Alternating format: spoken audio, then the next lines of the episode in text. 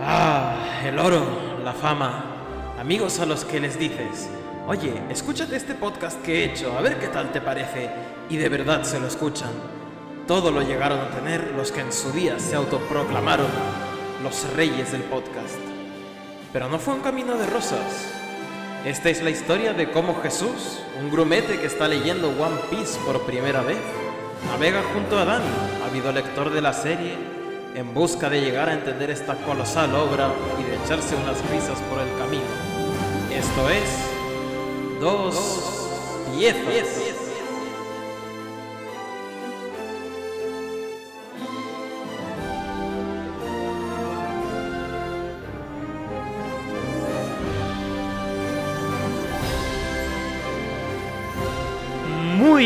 buenos días, tardes o noches, piratos y piratas, piecitos y piecitas, ejecutados y ejecutores, y os damos la bienvenida a un nuevo programa de Dos Piezas, vuestro podcast de referencias sobre One Piece y sobre llorar las muertes de personajes ficticios.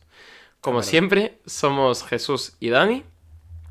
Hola, buenas. Y- he pensado, ¿cu- ¿cuántas muertes de personajes ficticios? has te- Así, ¿cuánto- ¿Cuántos lloros de personajes Ajá. ficticios has tenido tú? Quiero decir, acaba de, de surgirme esa duda, antes de nada. Vale. Hostia. Fíjate. Yo, yo hace poco recuerdo uno, además de un capítulo de una serie de la semana pasada, de que, que vemos tú y yo, y mucha gente. Y la gente se quedó rotita. Y, y mira que no se vio ni la muerte. Pero yo de repente me descubrí con, con lágrimas en los ojos de qué, qué- qué acaba de pasar aquí. Por favor, que Sí, me han sí. destrozado. Que, Eso que- pasa, y, y de hecho yo ahora estoy haciendo watch parties de esta, de esta serie de, de zombies que no nombraré. Todos los lunes estoy quedando con, con amigas para verlo y está siendo como una experiencia bastante intensa porque como que en grupo, viendo las cosas como que a veces se magnifican, ¿no? Esto que pasa en el cine, de que a alguien del público le entra la risa floja y como que la gente se ríe cuando algo realmente no tiene gracia que eso lo Sí. vuelves en tu casa y no, ¿sabes? Pues co- con, creo que con emociones también de tensión, de tristeza, lo he comprado en esta serie que en grupo como que yo lo he vivido bastante más, que yo igual lo hubiera visto en mi casa con unos chetos y habría dicho, bueno, pues está guay, pero joder, me Pues pegó bastante duro. Yo no suelo llorar con las muertes, tengo que decir. Lloro más cuando los personajes se ponen tristes. Desde que se ha muerto, bueno, pues se ha muerto. Pero está triste, ay, qué penita. Pero. Sí, no sé. O sea, como que el momento este del final de la peli de que un personaje como que, joder, como que tiene un una reflexión sobre la vida o algo de esto, o alguna revelación, algún momento catártico, eso es, buah, me puede, ¿eh? Sí, ¿no?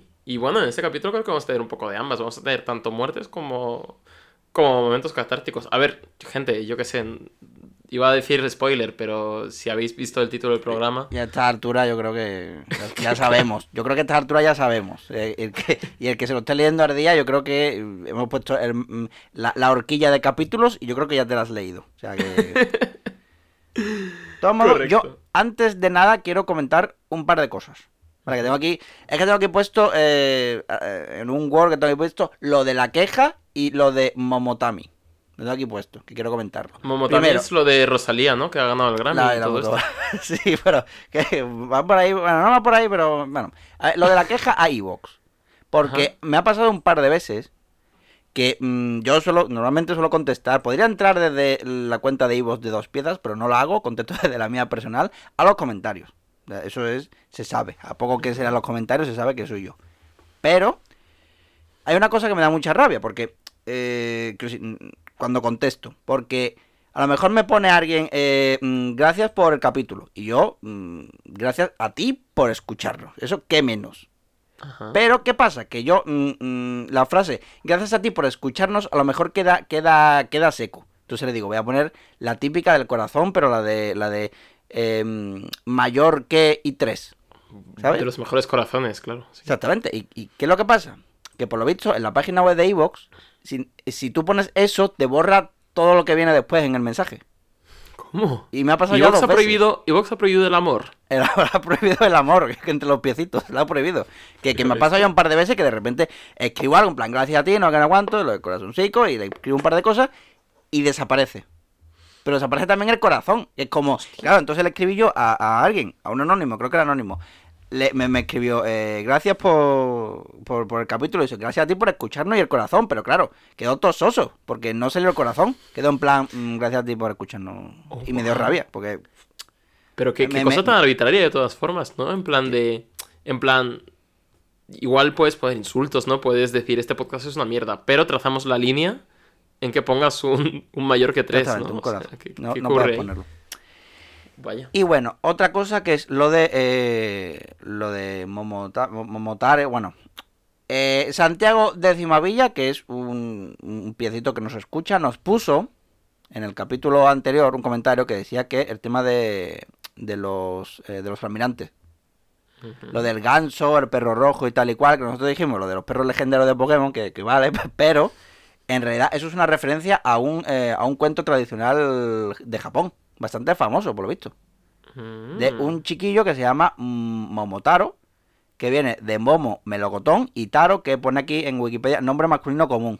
Como... Sí, o sea, tengo entendido que Taro es un poco el. Paco de Japón. sea, Rollo que Momo. cuando alguien quiere decir este es un random, dicen Taro. Es lo que... Ah, bueno. Vale, y nada, que eso, que, que, que- que por lo visto cuenta la historia de, de una pareja de ancianos que no pueden tener hijos y son bendecidos por un niño que nace del interior de un melocotón gigante, que es como, hostia, eh, Goku, porque en la nave parecía un melocotón. Bueno, en total. Y al final tienen que ir, eh, pues, tienen que ir como un... Eso, se convierte en un gran héroe cuando decide recuperar un tesoro que está en Onigashima, que es la isla de los demonios, y se encuentra con varios animales, un faisán, un perro y un mono, que son los que son los vicealmirantes. De ahí viene la referencia, por lo visto. Ok. Ok, nada, ok. Cosas que... Que vienes a tener seguidores más cultos que nosotros, Sí, cuyo sí. conocimiento de las cosas se remonta a juegos de 1994. Yes. Pero...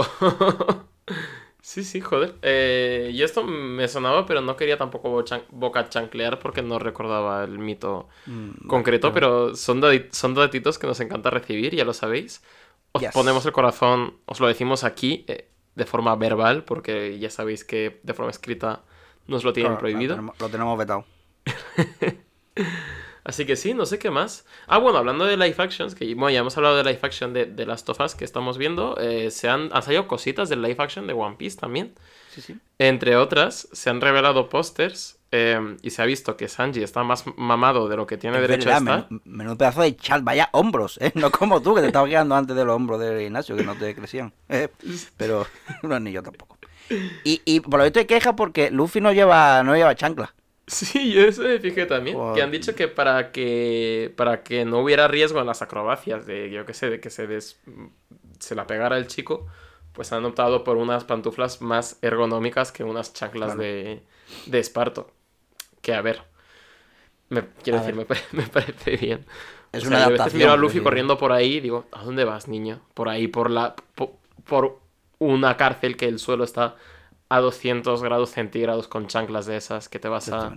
Y además, unas ampollas terribles. correr, correr por la playa en chanclas, como que está. mm, que sí, mm, es una mierda. Que si normalmente se va en chancla a la playa, pero es una mierda. Y además que se te queda la arenica esa entre los dedos de los pies. es lo peor. Que, que eso... Bueno, bueno, bueno. Calla. Bueno, bueno, no me hagas hablar. Pero no, eso. no me hagas- Ganitas de ver cómo sale esto de Netflix que nos han preparado. Eh, tiene, parece que tiene un look bastante cartoon la serie, por lo que Ujú. han mostrado en los pósters, como que van a ir por un rollo así bastante colorido, bastante tal. Que es lo que yo apostaba en un principio que iban a hacer, porque creo que es lo que mejor le puede pegar a esta serie. Pero bueno, Pues veremos. la que hay, hay ganas de ver la primera y única temporada de One Piece de que. Esa es otra. Pero bueno, dejamos de, de, de decir cosas tristes sobre las plataformas que, que- que- que nos gustan o no. Y pasemos a la tercera parte de Marineford, esta guerra tan épica entre tantos bandos que ya he perdido la cuenta, en la que hemos visto de todo, hemos visto a personas que desafían cualquier ley de la naturaleza, hemos visto pasión, duelos, reencuentros, mm, miradas. Y ni una Y enfermera hemos visto. ¿Y qué? De las que, y ni una sola enfermera de las que se vio cuando presentaron con Barba Blanca. y ni una sola enfermera que están eh, pues en algún sitio seguro porque aquí eh, ante todo ya como hemos dicho respetamos la convención de Ginebra Y, y vayamos a este desenlace en el que recordemos que Ace, el hermanísimo, está a punto de ser ejecutado. Lleva como 30 capítulos a punto de ser ejecutado. A ritmo de, de, que va bajando la guillotina a un centímetro por capítulo o así. Y Luffy está corriendo hacia la plataforma de ejecución. Em, parece que está ya todo vendido porque eh, este eh, Inazuma esta, este líder, bueno, vice líder, supongo, revolucionario, que se ha pasado todo el arco bebiendo vinito, pero nos ha servido para que Luffy pueda alcanzar la plataforma en la que está su hermano para rescatarle. Y a eso va nuestro, nuestro héroe de goma, si no fuera por un pequeño, un pequeño gran detalle, diría yo, que es que el abuelísimo está en todo el medio con ese pecho colorado que me lleva y esos puños que, no sé, eh, bastante imponentes. Así que tenemos una estampa bastante curiosa ya en este capítulo de un enfrentamiento que ya sabíamos que era inevitable, el de Luffy contra Garp, contra el héroe de la marina, que es el abuelo, que ya hemos dicho que tiene un rol muy interesante en esta en este arco y... de los más jodidos, ¿no? De los, personajes que más están sufriendo en esta batalla, en general. y más conflicto interior tiene. Sí, es un arco dramático muy jodido, porque... se, se, debate entre seguir siendo el héroe de la Marina o salvar a su familia. Claro, claro. Y no hay... No hay respuesta fácil para este personaje, como que podría yo qué sé, hay personajes como Darth Vader, ¿no? Que el, giro está en que es malo y su camino es el camino hacia la redención.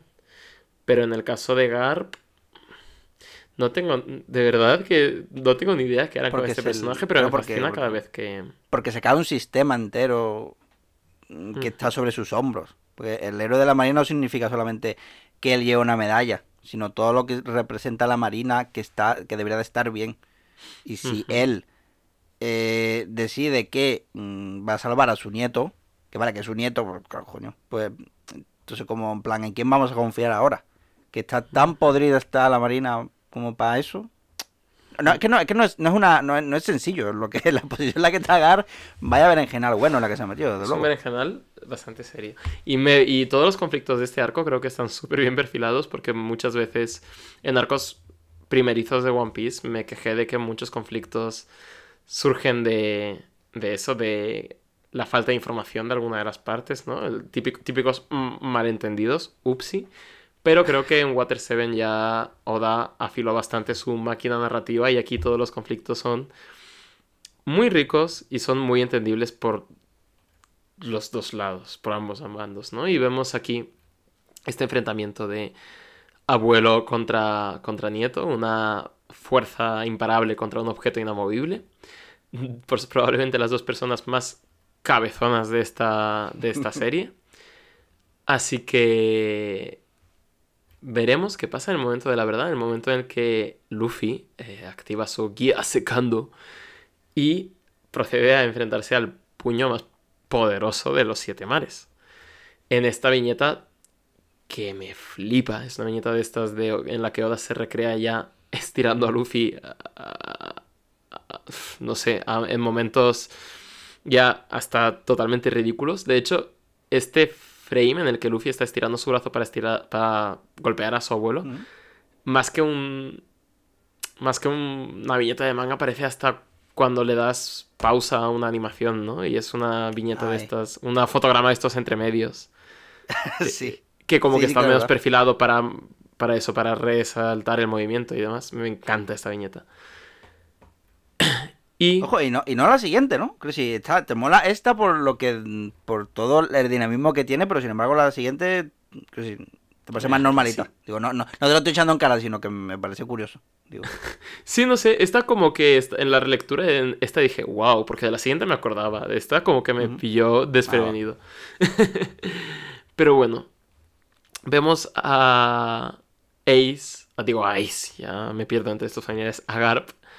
Que no tiene un flashback aquí súper conmovedor, no vemos muchísimas páginas negras ni nada. Ya vimos lo que tuvimos que ver en su momento, simplemente le, le viene un flash, ¿no? En el momento más duro, que es el de mirar a, a su nieto a la cara y no poder devolverle la mirada, ¿no? Eh, tener ese momento de vergüenza, de decepción, de debilidad, que Sengoku nota enseguida y que Luffy, por otra parte, no. Eh, Luffy iba a tiro asegurado, pasara lo que pasara. Creo que ni se ha dado cuenta de que solo estaba pasando porque su abuelo ha querido que así sea. Porque todos, todos hemos visto la hostia que le ha metido a Marco. Que sí, que sí, sí que no, no venga ahora con mierda del abuelo que ve. Así que sí, aquí tenemos un... En cierta manera no deja de ser otro sacrificio anónimo por Luffy, ¿no? Es un nivel mayor, ya es lo que vimos con Zoro en Thriller Bark, pero esto es solo un pequeño segundo de duda, y es una duda que nace desde el amor, y, y Luffy mm, ya está tan cegado con ver a su hermano que eso, que creo que no se ha dado cuenta, y eso es lo que lo hace realmente vibrar para mí este momento. Eh, no, pero, eh, sin embargo Oda no desaprovecha para un momento de, de gracieta de poner al abuelo ahí con la cabeza metida en el suelo. bueno, venga. aquí, por muy dramáticas que sean las hostias, si son hostias bien dadas, tienen un son una onomatopeya de... aquí, aquí no se desaprovecha nada. Claro, claro. Eh, y bueno, va Luffy pegando dobles saltitos mientras que está todo a punto de estallar. Vemos a Borsalino, Kizaru yendo a parar a Barba Blanca, que ya tenía el su arma, cuyo nombre no recuerdo, me vas a matar, a punto de ser eh, blandida. Barba... El, el, el, Najinara. Correcto. Mira que, mira que nos, puso. Eh, Najinata, ¿no? Conté. Najinata, sí, Najinata, que nos puso. Espérate, ¿quién, ay, ¿quién, ah, ay, Dios mío. A José Lu, otro que nos comentó en Ivos, que nos comentó que, que, también se llamaba Guja, pero es como la versión inglesa. Pues como, como un arma de asta que. Entonces, la japonesa es eh, Najinata y la inglesa, sin embargo, es eh, Guja. Así que ahí está el dato. Sí, pero. Bueno, aquí. Cosas que, se aprenden. Desde luego. Y eh, lo que estábamos aprendiendo, Luffy ha alcanzado su objetivo que iba persiguiendo desde, desde, bueno, desde la isla de Amazon Lily, que es llegar a donde está su hermano. Por fin, Luffy ha llegado a la plataforma y armado con la llave que le dio Boa Hancock, su admiradora, hace unos capítulos, procede a liberar a su hermano. Si no fuera porque éramos pocos y parió la abuela, hay que Sengoku también tiene una fruta del diablo y no tiene una fruta del diablo cualquiera, se convierte en putísimo Buda, lo cual tiene unas implicaciones muy chungas que mm. tampoco vamos a ponernos a filosofar aquí. Hostia, sabía, sabía que tenía que ponerme a buscar lo de Buda, sabía que se me olvidado, en plan, ¿qué connotaciones tiene esto? Realmente, eso que vas a decir, eh, que no vas a decir, eh, si lo hubiese buscado estaría yo ahora comentándolo, pero no, se me ha olvidado por completo, pero bueno, ahí. Sí, se convierte en, en Buda. Em, bueno, de hecho, en el, en el Buda gordo. O sea, no sé si es que quiere representar que esto es el Buda. Porque todos sabemos que hay dos versiones de Buda, ¿no? El, el Siddhartha, que es el, clásico, el que está como de piernas cruzadas, que tiene ahí bien resulón. Y luego el, el gordito, que es, que es como un. que es como calvito y está sonriendo todo el rato y tal. Que esto yo no lo sabía, pero se ve que el Buda gordo no es... O sea, no es que tuviera transformaciones, no es como un villano de Dragon Ball. es que simplemente había un monje que también fue muy célebre, que fue posterior a Buda, que se ve que era muy noble y muy bueno tal, y, como que se, ganó el título de Buda, y era el, señor gordo este. Pero el, original es el, es el otro. El bueno, el bueno es el otro, ¿no? Claro, claro. Este, el que no era tan sonriente. Claro, entonces Sengoku no sé si quieren representar que era el... Que, es, que, es el gordo o simplemente esto es una continuación del arco aquel de que estaba a dieta Sengoku y por eso Garp no le, daba, no le daba galletas. no lo sé. No, no voy a meterme tampoco en asuntos teológicos porque no sé mucho de budismo, pero ahí va. De hecho, esta fruta es curiosa porque no sé si lo llegan a decir aquí, pero Eh, esto es una Hito Hito Nomi, es la misma especie de fruta que se tomó Chopper, es decir, la fruta persona a persona, Sí. solo que como es una Zoan, las Zoan tienen variedades, siempre dicen, esta es la fruta perro perro, variedad lobo, ¿no? Pues esta es la fruta persona a persona, variedad Buda. Hostia. Claro, lo cual te lleva a preguntar cuántos Hay un- más, claro. cuántos tipos más de fruta Hito Hito hay, o sea, Variedad Thor. variedad Thor, eh, variedad o incluso figuras históricas, ¿no? Variedad eh, Cid campeador, no sé. Variedad como- Ches, es verdad que sí. Hostia, pues variedad. Che Guevara y te conviertes ahí, te sale un purito Foto de la boca y... Pero, Es verdad, ya no, ya no son los dioses, sino ya personas históricas. Sí, ¿no? rollo, ¿Te imaginas joder. ahí de repente? Eh, ¿no? Variedad Ibai. Y te convierte ahí en-. Mala vibra fuera, ¿eh? Y... Bueno, Kizaru, que es espabilado para lo que quiere, nos aporta una tensión eh, mayor a este arco por si la necesitáramos. Y con un rayito de luz, que recordemos que tiene el poder de viajar a la, velocidad de la misma, se carga la llave justo cuando Luffy iba a introducirla en las esposas de Ace. Eh, y Creo que este. eh, lo que sucede aquí es mi Deus ex máquina favorito. Eh, yo es que no sé cómo, cómo, ha- cómo, cómo ha ocurrido. Pues yo no es que siempre pienso, a lo mejor Oda lo mejor ha dejado un- un- algo de fondo ahí en plan ji, jaja, guiñito, guiñito, pero ¿qué ha ocurrido aquí? ¿Cómo, cómo ha ocurrido? Yo esto no lo sé. No lo sé, por eso, por, por eso precisamente me refiero a esto como un Deus ex máquina de manual. Que es que uno de los ejecutores de Ace. Deberíamos habernos fijado más en qué ha ocurrido en esa plataforma, ¿no? Pero creo que no. No lo sé. Quiero decir, entiendo que, que si se, ha, se ha usado más de una vez el recurso de mm, Mr. 3 para abrir, mm, eh, abrir, abrir cosas. Sí, de Y hecho, una- lo- y una- el- claro, y- el rollo de la llave ya se nos comentó en Arabasta y yo en Arabasta te dije, imagínate que esto no es una broma de una vez y nos fuera útil esta información mucho más adelante en la serie. Claro, que, que- hostia, que, que guiño. No, pero claro, entiendo que, que estaba ahí, en plan, puede ser un recurso que se puede usar. Ahora, eh, eh, ¿cómo ha llegado ahí Mr. 3? No, lo- no sé, no, no sabemos qué pasó ahí. Francamente. No lo sé. Mr. 3 y Boogie, no lo sé. Se están padreando todo el arco, les da igual. todo. Bueno, ya sabemos que el dúo Mr. 3 Luffy son el dúo más imparable de, este TVO, ni, ni Luffy Zoro, eh, vamos, esto es, pueden ser los dos juntos la tripulación del Rey de los Piratas y no pasaría nada. Así que mientras que Luffy se convierte en un globo gigante, eh, Mr. 3 protege a Ace con una capa de cera. Y se rompe la ta- plataforma. Esto es un- una orgía de páginas dobles pff, inaudita.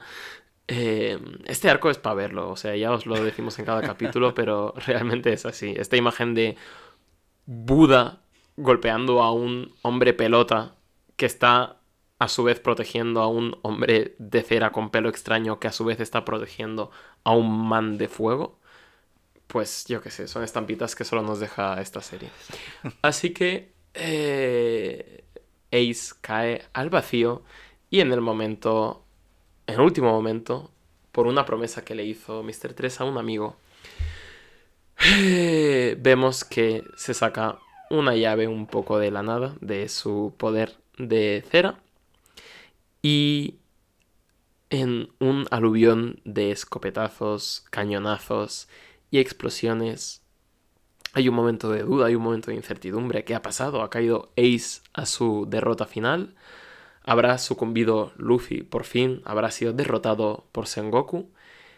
Y de repente, de las llamas, como si fuera esto, yo qué sé, no sé ni qué entrega ya de Fast and Furious van ya, pero aparecen nuestros dos héroes, nuestros dos hermanos en una pose épica en la que Ace, por fin, tras tanto sudor, tantas lágrimas, es libre.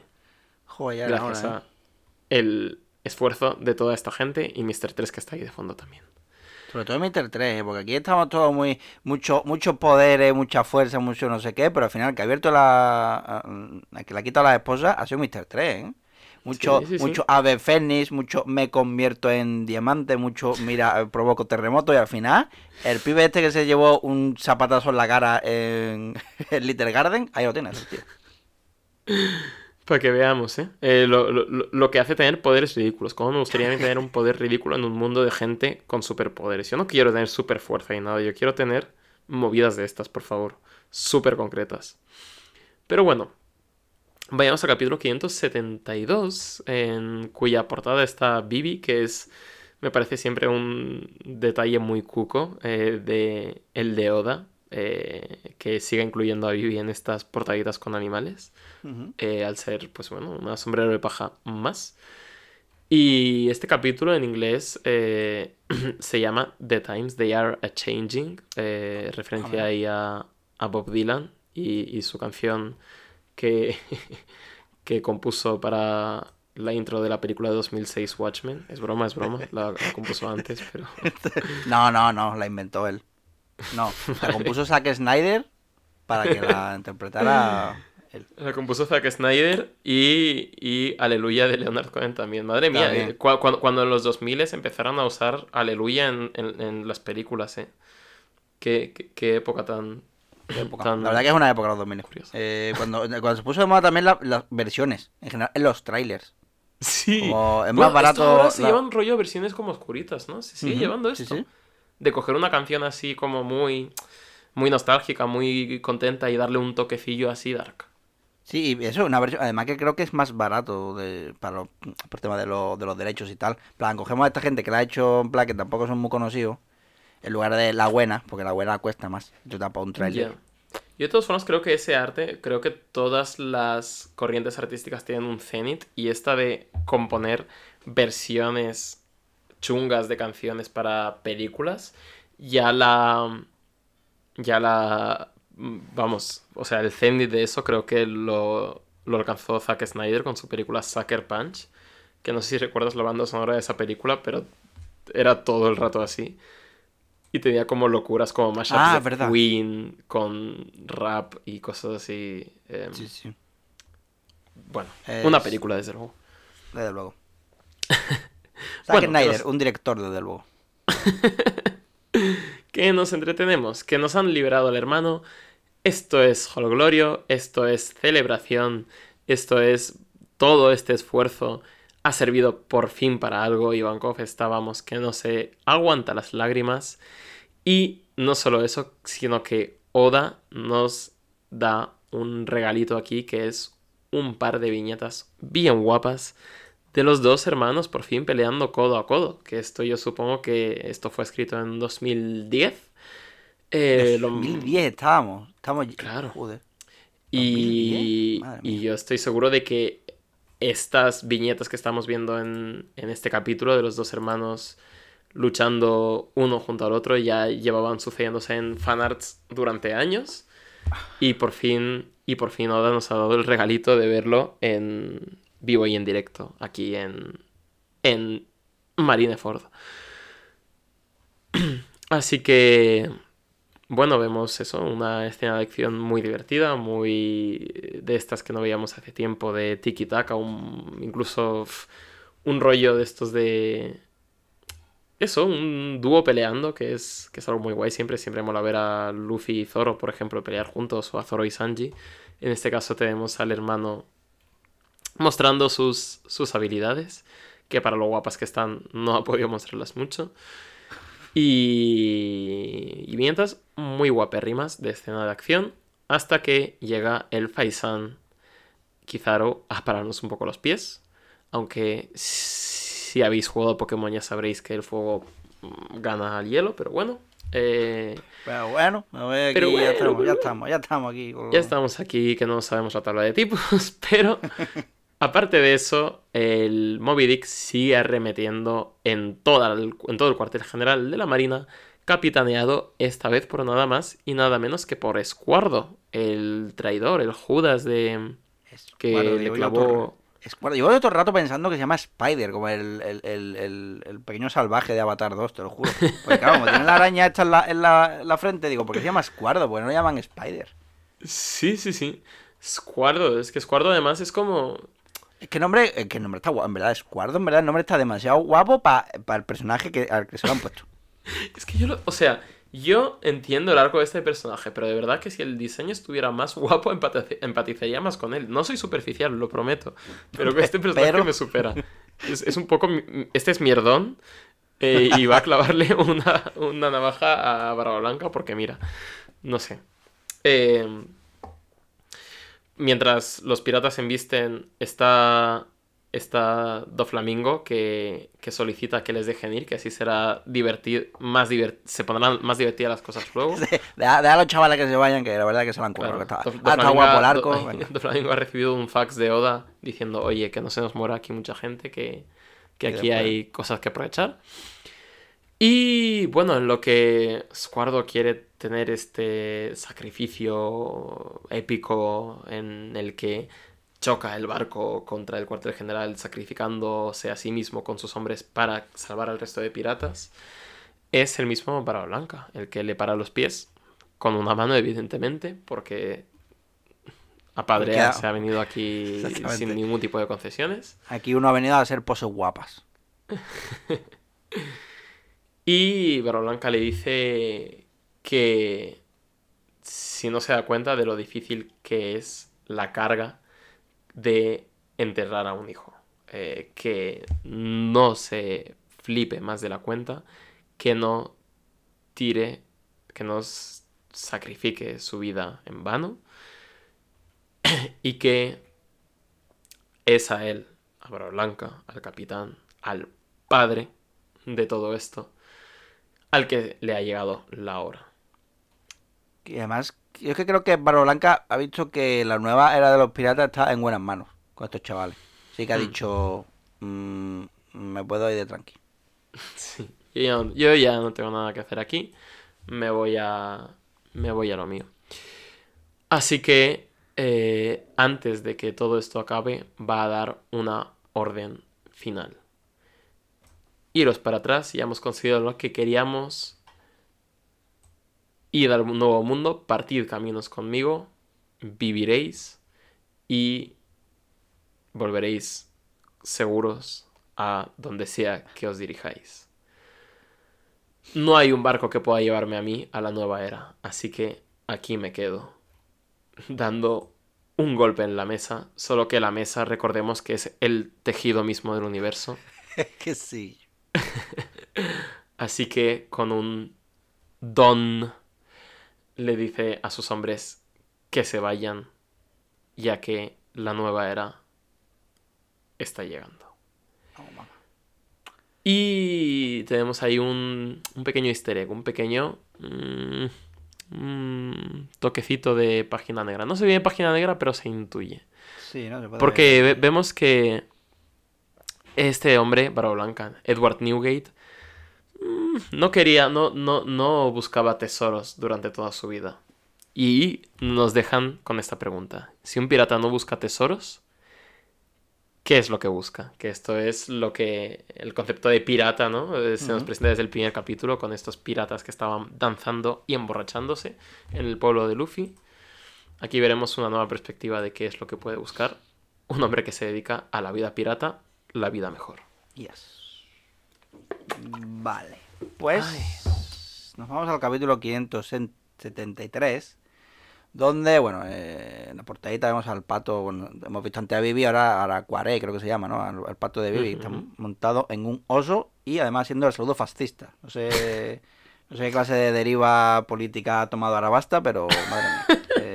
Eh, y además, y además lleva un gorro de piel de oso, es como, ¿qué clase de pato sí, sí. sádico? eh, ¿qué, qué ha pasado en Arabasta? Pero es que además es terrible porque lleva el gorro de piel de oso polar, que es un oso que está diseñado para resistir a esas temperaturas, pero él va montado en un oso pardo, que el oso pardo está sufriendo, está llorando y sus lágrimas están congelando del frío que hace. O sea, esta portada es muy problemática. Vamos, Sí, vamos la a... portada es, eh, ¿qué ha pasado aquí? ¿Qué, qué- Claro, Caru, en- con este? Caru va a tener una tarde complicada en Twitter después de esto. Sí, ¿eh? después de Eh, esto, cuando se descubran esos tweets de 2013, que... Madre mía. Bueno, ay. pues sí, hombre. Eh, Barba Blanca, ¿no? Eh, qué, qué- qué tío. Que ha metido un, un porrazo con el puño que casi revienta eh, el edificio entero de Marineford. Y va- bueno, algunos ya están cayendo porque además estaban ya como mm, para arrastre, así que... Y bueno, el hecho de que, Barba Blanca esté ordenando a su gente que se largue ya de ahí, me hace sospechar que igual quiere reventar la isla entera. Si no, pues eh, ya lo confirmas en Goku. Que, claro, como ya no tiene que preocuparse de Ace, pues eh, ya va a... Como que ya, para lo que me queda en el convento, ¿no? Eh, pues, ha decidido que ya me lo revienta todo. O sea, él, él puede reventar edificios a puñetazos, pero a él no hay que lo reviente. Es que eh, ni, un, ni un montón de cañonazos lo tumban, ni, ni siquiera un poquito. Ni, ni, un, ni, la mitad de vida le han quitado. Es como es un berserker que, que da- en realidad da bastante miedo.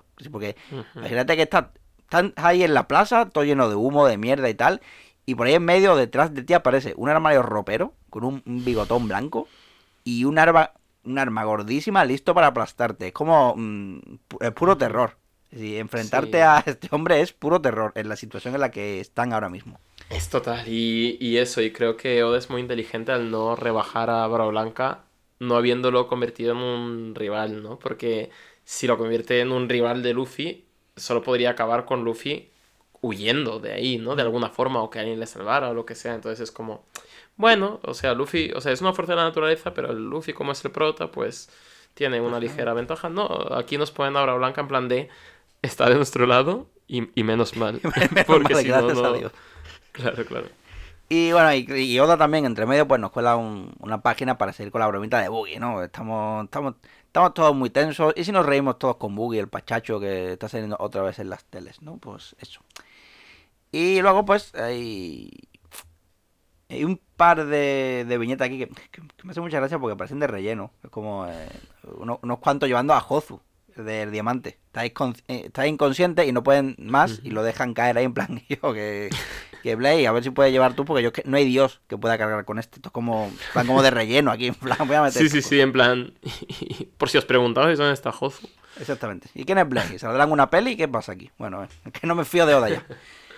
Eh, aquí hay un momento que Blanca pregunta a Ace, ¿he sido un buen padre? Y él responde que por supuesto, que al final, al final todo era eso, ¿no? Plan, tener una familia, ¿no? Era, era su sueño, a lo mejor, no era, no eran los tesoros, ¿no? Eh, Sino, no, no era, no era el oro y las monedas y tal, y los cofres llenos de, de perlas y cosas, su tesoro, sino la familia. Desde luego, la respuesta tiene pinta de que la ha hecho feliz. Sí, a ver cómo termina esto. Eh, eh, también Jimbe aquí me parece como una, una, una señora mayor. Una, sí, una ¿no? Con el, con el chal ahí puesto. Exactamente. Por si refresca. Exactamente. Que en este caso los niños son Ace y Luffy que está, venga. Venga, vamos, niños, rápido. Padre desea que nos vayamos cuanto antes. ¿Sabes? Que me hace mucha gracia. Tanto la pose como lo, como va vestido y todo. En plan. que me hace mucha gracia el. Y eso, que eso. que Ha, pedido- ha dicho Barba Blanca que hay que sobrevivir. Y ha dicho a Kainu, sobrevivir no en mi guardia. Dice. Que ha cogido el micrófono y va a decir cuatro cositas aquí a los piratas. Esto que hay piratas que se van corriendo como los patéticos piratas que son del perdedor de la era pasada. Y cuando dice eso ya toca hueso.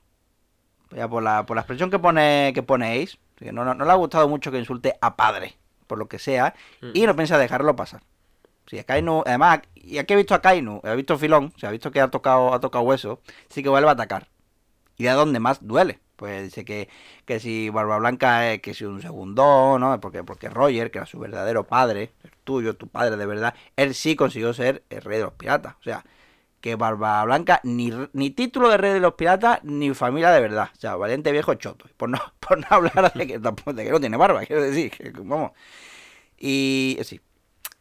Mm, yo la verdad que, en verdad, lo que, lo que dice Akainu, que porque por lo menos lo que, lo que sé de Barba Blanca, de, de, de- de acoger a tantas ovejas descarriadas y darles un hogar, eso me, parece bonito.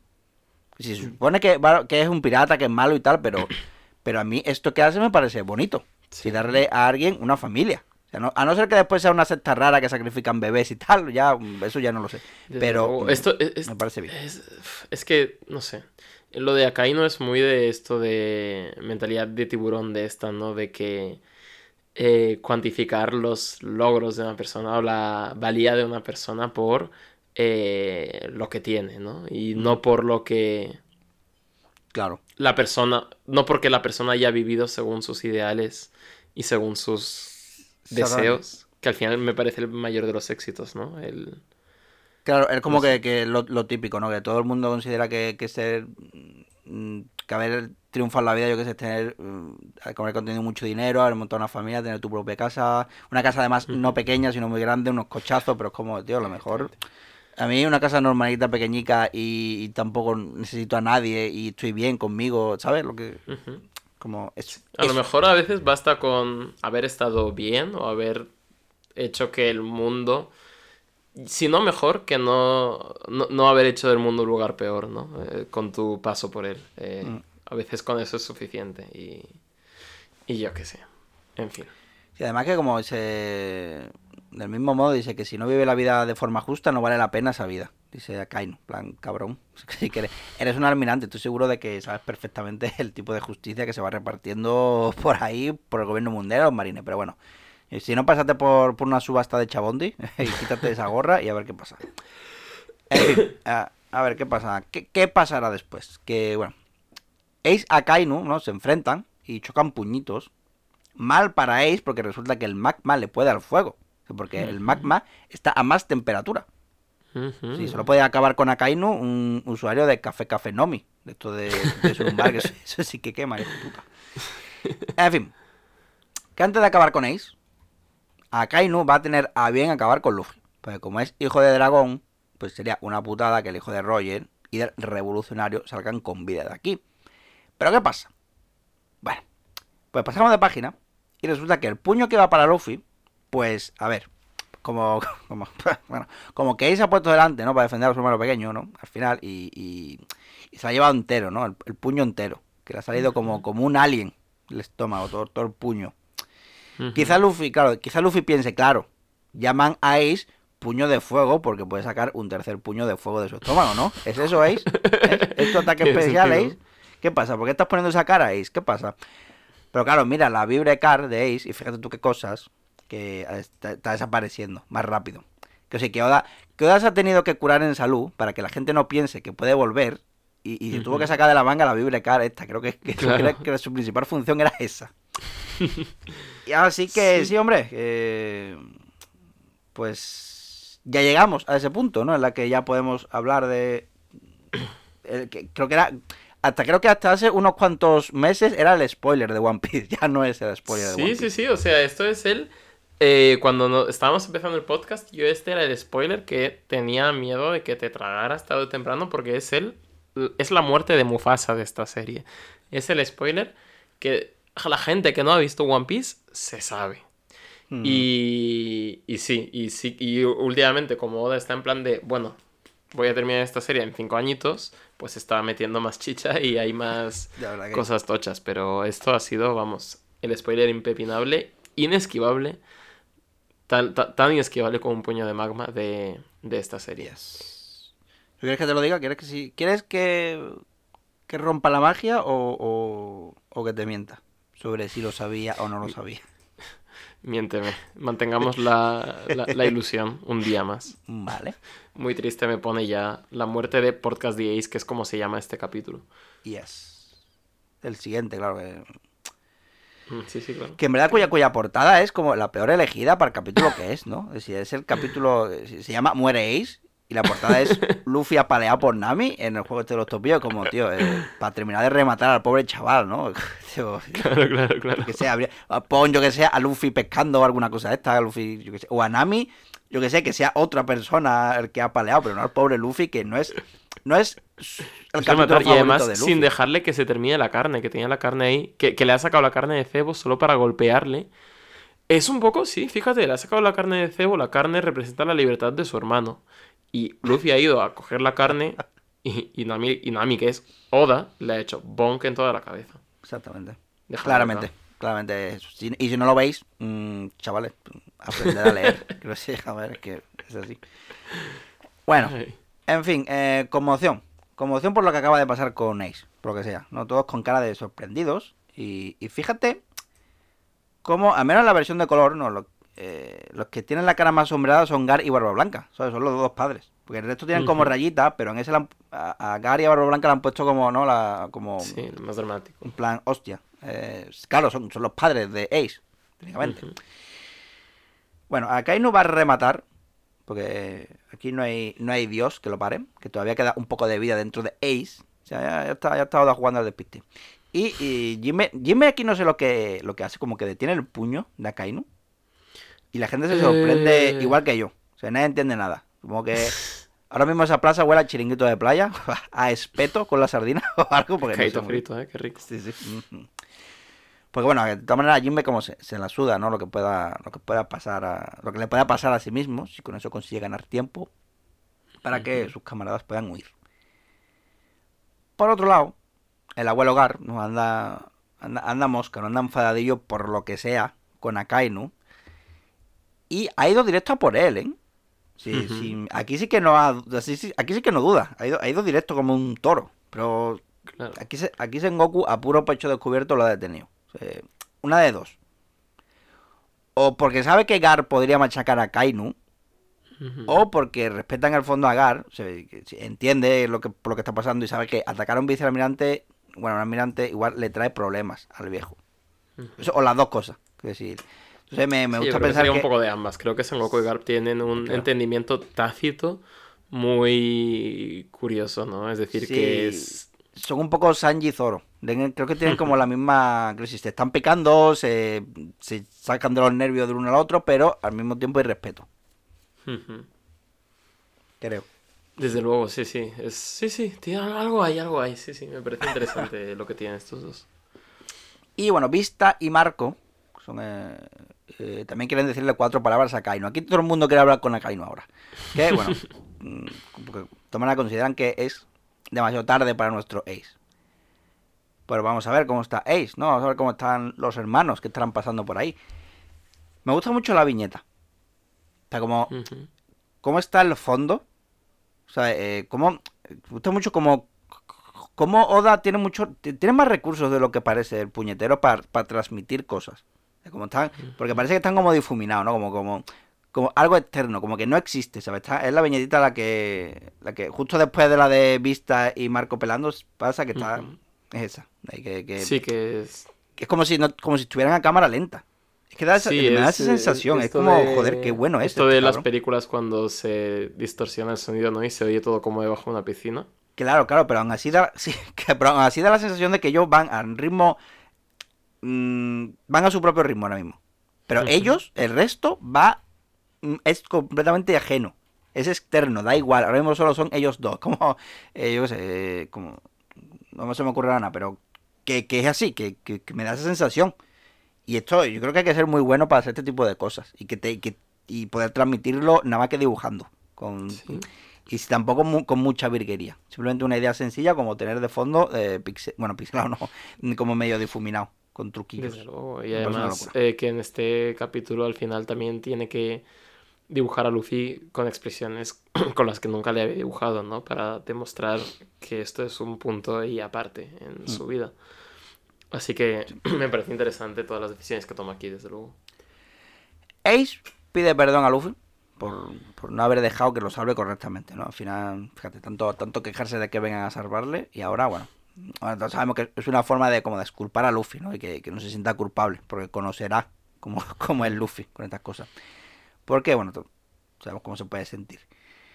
De hecho, bueno, anda un poco. Anda un poco alterado con las idioteces que está diciendo su hermano Ace y pidiendo, y pidiendo ayuda. Porque que a Kainu la quema por dentro. Porque su- pues ya sabemos que su poder quema más que el fuego. Que aunque yo creo que echándole un poco de agua, ¿no? Igual. Y raspa ahí un poco. No sé yo, pero yo creo que no. Sí, ¿no? Que. Claro, ¿Cómo se dice? Claro, le quita, que, le quita ahí que se quede. Eh, quitar lo que está más caliente y hasta que la cosa se equilibre. Sí. Vamos, digo yo, no sé. Que no soy médico, como, como el pibe este que, que viene corriendo ahí con, la, con el maletín con la Cruz Roja. ¿Sabes qué? Es el healer del equipo, pero ¿sabes que la Cruz Roja es una marca registrada? Creo que esto ya lo hablamos.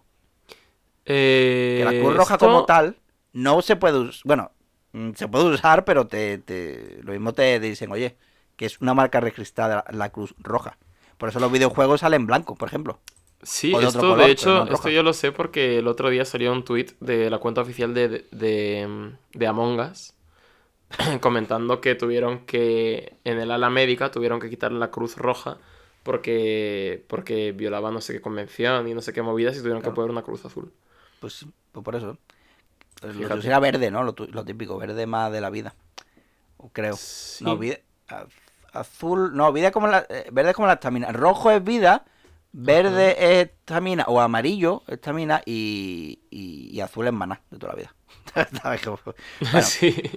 eh, bueno, aparte de un nota con un con lo de la Cruz Roja, también hay un, un- un nota, una, una corona, un samurái, un- uno con una lechuguilla. La lechuguilla es lo del cuello este, raro, pues si no lo sabíais. Que es como... Es que parece que como que se ha roto una máquina del tiempo y están saliendo gente de distintas épocas, ¿sabes? ¿Te has dado cuenta? Que Sí, ¿no? Me vuelve Y, loco y esto. Oda ya tenía en plan de, joder, eh, es- este arco parece que está terminándose y no he dibujado a todos estos bocetos que tengo. Exactamente. Yo quería dibujar un rey con lechuguilla. En fin. Ah, mira, el Assassin's Creed. ¿Sabes? Cuando te has jugado, cuando matas al que tienes que matar de la misión, siempre entras como una especie de limbo con el moribundo donde escuchas sus últimas palabras. Y tienes una conversación con él. Pues esto, aquí es igual. Ace y Luffy están en ese limbo raro de, del Assassin's Creed. Y aquí es Ace, recordando momentos donde unos desgraciados en un bar comentaban que el hijo de Gold Roger debería ser ejecutado de maneras horribles. Eso de- en el caso de existir. Y que todo el mundo se riera de él mientras muere. O sea, nadie, nadie lo quería, si todo el mundo consideraba su existencia un crimen, una aberración. O sea, es igual que Robin, creo que eso lo dijimos. Como del Sí. mismo modo que, que, que Robin o Ace vio en Luffy una luz, una razón para vivir. Eh, Sí, como mucho, mucho paralelismo con Robin, porque también Luffy se ha tenido que partir la cara con fuerzas poderosas de la Marina, como la Master Cal y ahora aquí los almirantes. Y, y se nombra a Sabo, creo que es la primera vez que se nombra, ¿no? Sí. Aquí. Que él y Luffy se nombra un tal Sabo em, de Sí. forma totalmente contextualizada. Sí, que, que- creo que eso, que, que él y Luffy fueron la razón para vivir de Ace. Y también Y la- una le tal pide al-. Le pi- eso, Dadam, que creo que esta creo que es la tercera o la segunda vez que la nombran, ¿eh? Esto sí, lo tengo yo por ahí apuntadillo. Que sí, que, que no es la primera. En fin, eh, pues sí, que, el- que el daño por sangrado no deja de quitarle vida a Ace. Y siente que le queda poco. Así que le comenta a Luffy que de lo único que se arrepiente es de no poder ver el sueño de Luffy cumplirse. Que seguro que lo consigue. Que estaría feísimo, ¿no? Que después de esto Oda diera un girito de guion y no convirtiese a Luffy en el rey de los piratas. Claro. Si es que este es su sueño de verdad. Que después ya hablaremos de cosas que se comentan en el arco siguiente. Que, mm, que es muy curioso, ¿no? Que. No, nada, no es tan curioso. Pues estaba No, pensando yo si. Estoy seguro de que sí. Yo tengo muchas cosas aquí en mente sobre estas escenas en general. No, porque estaba pensando si era. Si el sueño era el rey de. Si, si comenta Ace aquí que el sueño era de convertirse en el rey de los piratas. O sea, porque dijo. es que es lo que estaba pensando ahora mismo, pero no lo dice, no dice lo de rey de los piratas, porque eh, Ace, cuando eh, en Arabasta, cuando se encuentra con Luffy, dice que va a convertir a Barba Blanca en el rey de los piratas. Entonces estaba pensando, ojo, mm, igual aquí hay, hay como un cambio, ¿no? En plan, al final eh, ha sido su hermano al que al que quería que, que consiguiera su sueño, pero su sueño aquí no está comentando el de Rey de los Piratas, ¿vale? Por eso. Es que lo- esta pequeña, esta mini pausa he sido yo No, buscando pero es Rey de interesante los lo que has dicho, ¿eh? Pero bueno, eh, pues Mm. al final, al final, bueno, al final dentro de todo Ace murió rodeado de la gente que le quería, ¿no? Creció, creció pensando que no debía haber nacido, pero nada de eso. O sea, encontró una familia con un padre, con un padre con un bigotón gordísimo blanco y un hermano loquísimo al que da las gracias por, por haberles amado. Sí, sí. Y con esta se cumple el mayor miedo de Luffy. Si vaticinado por cierto Chichibukai que está por ahí que- con, con zombies, la pérdida de alguien, de un hermano. Puede que no de sangre, pero bueno, eso, eso no detuvo para a nuestro hombre de goma a ir al mismísimo infierno. O sea, eh, de todas maneras, él se va contento sabiendo de lo que es capaz su gente por él. Y en fin, pues sí, pues se murió. Pues vaya carita, ¿eh? De Luffy, ¿no? Y vaya dientes, ni una muela pica. Pues el pirata. Sí, eso sí. Pero sí, bueno, Ace muere como, como un D al final, ¿no? Muere en paz, muere feliz. Sonriendo. muere muere sin sonriendo. ningún arrepentimiento en la vida. Em, joder, muy, no sé, muy... Uf, ¿qué te, qué te pa- no sé, ¿qué te parece este capítulo? Ya que, ya que es la primera vez que te enfrentas a él, ya que es de las últimas veces en las que yo iba más adelantado que tú de la serie, porque en pronto en nada me vas a alcanzar. Eh, no sé, ¿qué impresiones te ha generado la muerte de, de Ace? Es que me parece muy... Es que me parece un personaje protagonista. ¿Sabes lo que te quiero decir? Tiene todas las cualidades de ser un personaje protagonista de una historia. Sí. Y sin embargo, eh, aquí está. Es que es como. Es que. que- me parece, es que me parece muy raro, tío, porque creo que está com- comentaba Barba Blanca de hacer a él el rey de los piratas, a Ace, que tiene todas las de ganar de ser el rey de los piratas, que si era el protagonista, y sin embargo llegó Luffy, que es un personaje que a, a- a fuerza de ser cabezón, de, ser, de querer algo mucho, mucho, mucho, mucho, ha cambiado el destino de, su- de su propio hermano y el suyo propio, siendo él el protagonista y convirtiendo a su hermano en el, en el segundón de la historia. Sí. ¿Sabes lo que te quiero decir? Y como Sí, que sí, el destino ha, ha- dado tanta vuelta al destino que la muerte de Ace la, la ha tenido que provocar él de cabezón. ¿Sabes lo que es? es como muy curioso eso que dices de, lo de protagonista. Y demás, porque al final a Ace le conocemos sobre todo a través de los ojos de Luffy. Es decir, Mm, desde luego, creo que si este capítulo evoca una respuesta emocional, no es tanto por la muerte de Ace, sino por cómo afecta a Luffy, porque a Ace Es- al final no lo conocemos tanto. Exactamente. Eso, eso es lo que... te- Por... mm, mm, que, eh, yo... A mí siempre me han, me han dado igual los spoilers. Tú lo sabes. Sí. Y yo he intentado, eh, eh, lo- bueno, y tal y cual. Entonces, cuando yo me... El campeonato, sí, es verdad, claro. Evidentemente que, que me enteré de alguna manera de esto. Pero bueno, pero a mí, eh, mm, al contrario que mucha gente, un spoiler no me quita las ganas de ver algo, de leer algo, de disfrutar de algo. Al contrario. Porque en una historia como esta, mi primer pensamiento fue, vale, Ace, La Palma, hostia, eh, quiero saber qué pasa con Luffy. Es decir. Me interesa más la reacción de, de- de los personajes ante esa muerte que el propio que la propia muerte de Ace porque Sí. me daba igual. Incluso mm, si muere un personaje si muere una cama si si me puede dar tristeza y tal pero también quiero saber cómo afecta esto a los personajes. Que se que se vaya a la mierda el Going Merry. Me parece triste. De hecho me pareció muy triste más triste que lo de Ace concretamente. Pero quiero saber mm, eh, cómo va a afectar esto a los personajes. Y, y, lo afe- y les afectó mucho. Y lo mismo con Sí. Ace Decir que O sea, me- es un punto. Es un que punto yo me entero de que- cosas, claro, que yo me entero de spoilers y hace que yo quiera mm, leer más rápido y que llegar a ese punto antes. Sí, me Y pasa hasta aquí mucho mi alegato esta a favor de sobre todo, spoilers.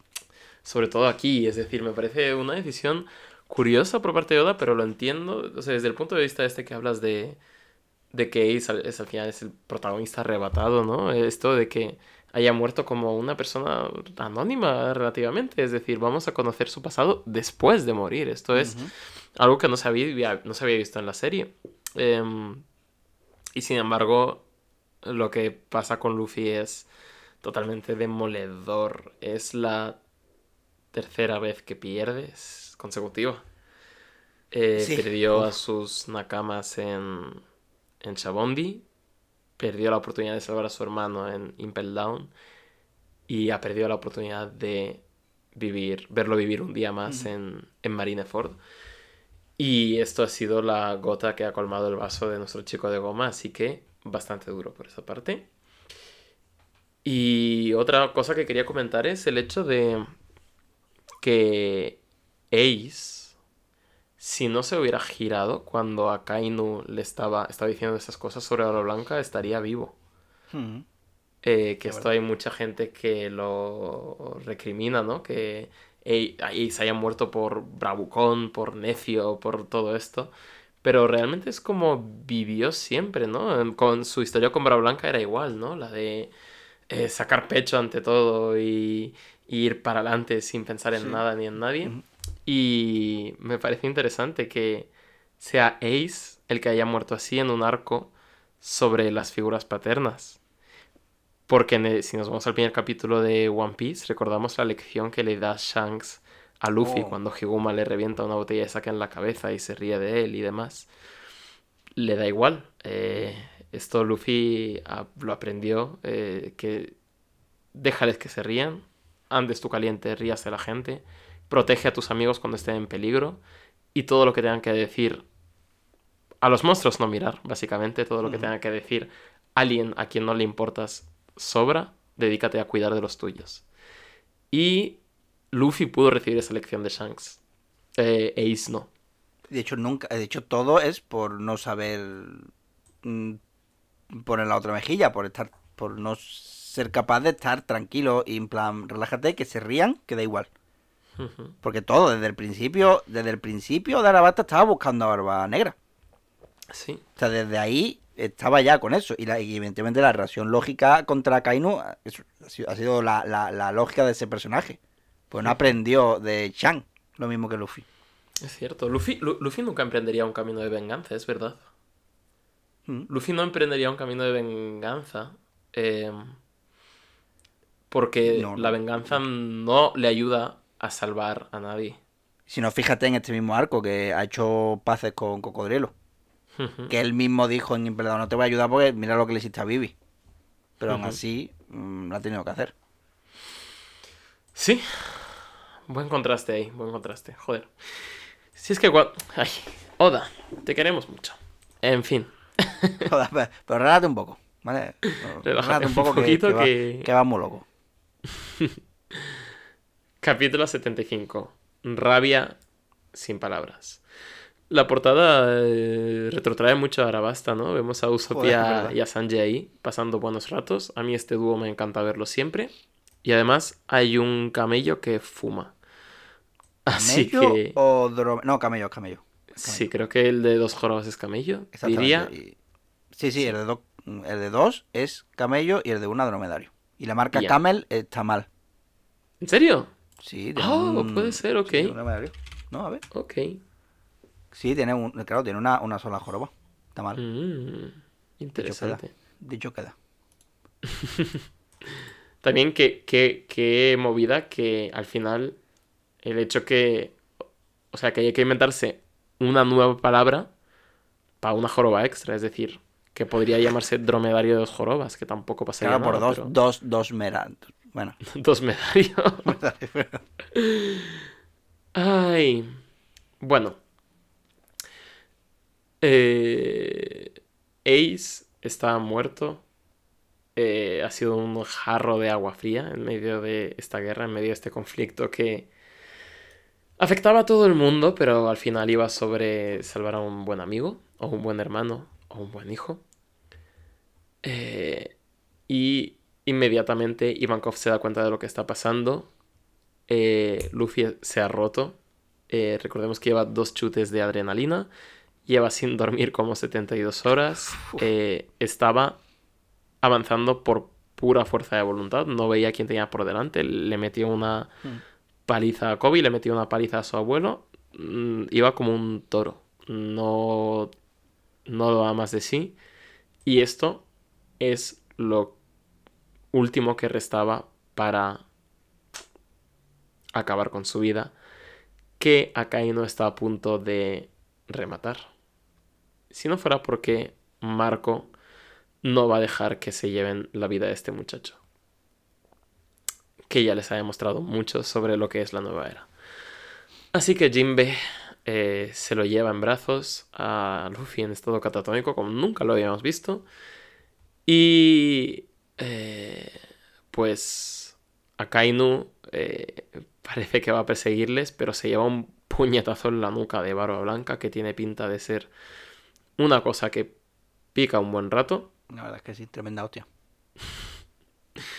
Además ahí en la nuca, ¿eh? eso te tiene que dejar mínimo, bueno, ah, que sí, además con, poco que te dé, tampoco es que. Tampoco necesitas mucha fuerza para que te esté un rato doliendo ahí, ¿eh? Jodido. Sí, bueno, y aquí le ha dado el hombre más fuerte del mundo. Es decir, a lo que Akainu responde con una de las cosas más brutales que creo que hemos visto por ahora, y mira que ha habido cosas brutales en esta guerra, que es Akainu dándole un puñetazo en la cara a Barba Blanca y arrancándole la mitad de la cara de cuajo. Puff, puff. Así como. Claro, pero aquí no vamos a ver nada porque, porque esto es un shonen. Si fuese un seinen, igual algo de. Algo gordo veíamos ahí. De hecho, en el anime está censurado esto. O sea, Sí. a Barba Blanca no le falta media cara en el anime. Ya, porque. Lo descubrí porque es por el meme. Porque ahí tiene la cara completa. Digo, un momento, espérate. Pero bueno, estos dos titanes ya totalmente cegados, uno porque ve eh, su vida irse y la de su hijo como se ha extinguido, el otro porque está cegado por ese sentido de la justicia o lo que él quiere que signifique la justicia. Em, mientras tanto, por acción de hora blanca, como no, el cuartel de la Marina está definitivamente cayendo. Y se crea un cisma insalvable entre Barba Blanca y todo el resto de piratas.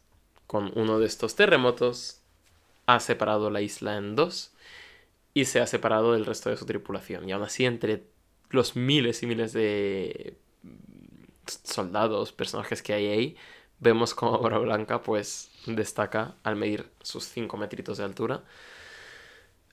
Así que su presencia, vamos, sigue ahí en vilo. Es una locura. Es que la escala, es que es lo que yo te he dicho, te lo he dicho ya varias veces. Hay, hay seres humanos, hay gigantes y luego hay humanos que simplemente son grandes.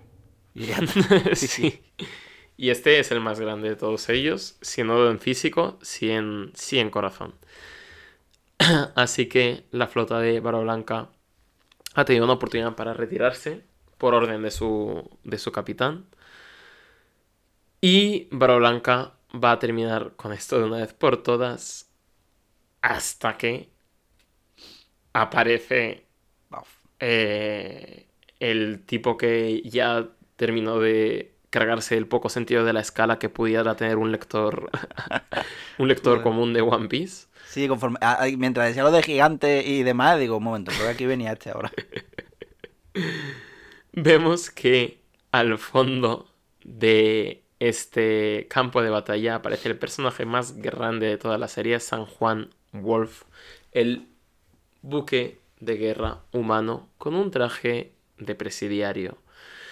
Y no aparece solo, sino que aparece con la estrella de la función, éramos pocos y parió la abuela, el mayor granuja de los siete mares y su tripulación al completo, los piratas de Barba Negra.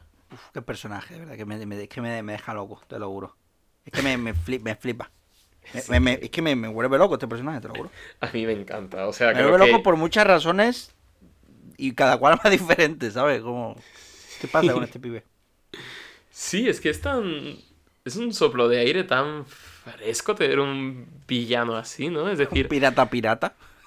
Pirata, pirata, y ha apa- ha aparecido aquí para lootear, básicamente, e incluso su tripulación. su tripulación son personajes que en su mayoría no me dicen nada, pero los veo capitaneados por este tío y digo, si es que son la mayor tripulación de hijos de su madre que hay en todo One Piece. Y, y van a venir para demostrárnoslo una vez más.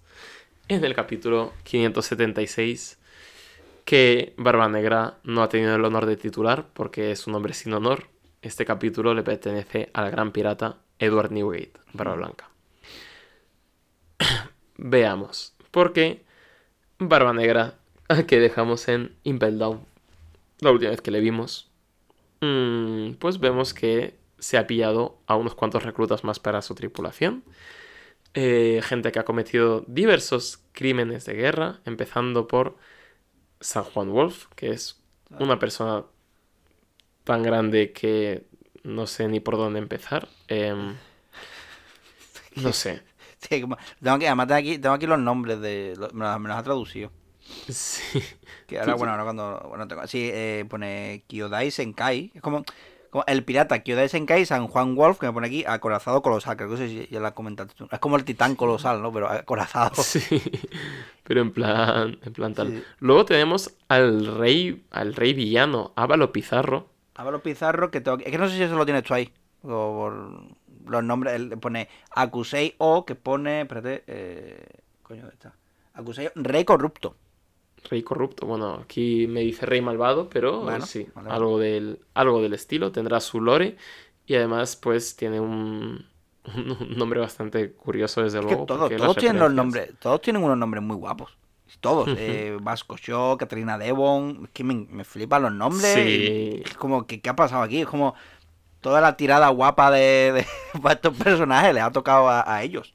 A todos. Sí, Creo sí. que Barba Blanca, Barba Negra dice, tú o tienes un nombre guapo o demás, o aquí no. Claro, no claro, un quiero". título guapo. Además que, o sea, yo lo siento, me hace muchísima gracia porque tenemos al, al acorazado gigante, tenemos al rey corrupto, tenemos a la cazadora de la luna, creciente, de la luna Sí, sí, creciente, sí. tenemos a Shiryu de la, de la lluvia y luego tenemos a Vasco Shot, el borracho.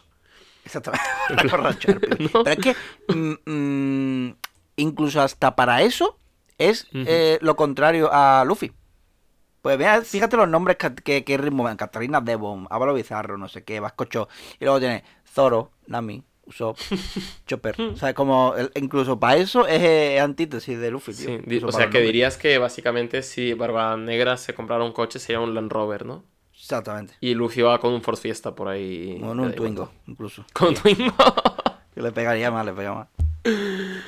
Sí, sí. Eh, qué tripulación, qué gente tan fea y desagradable de Además, la ver. entrada, eh, caballería. Es como eh, Vengadores en Game o Gandalf, las dos torres, pero con hijos de puta. Es como lo, lo contrario. ¿Qué, qué, qué- qué pasó? Hostia, creo que es el, el mejor, el- el- no sé, el mejor eslogan para esta aparición. Como las dos torres, pero con hijos de puta. Me, pa- me parece lícito. Ay. Eh, bueno, tenemos un- una pequeña conversación entre Sengoku y Shiryu, pero ¿a quién más le da ya? Si es que... si- Aquí se conoce todo Dios. Esto ya...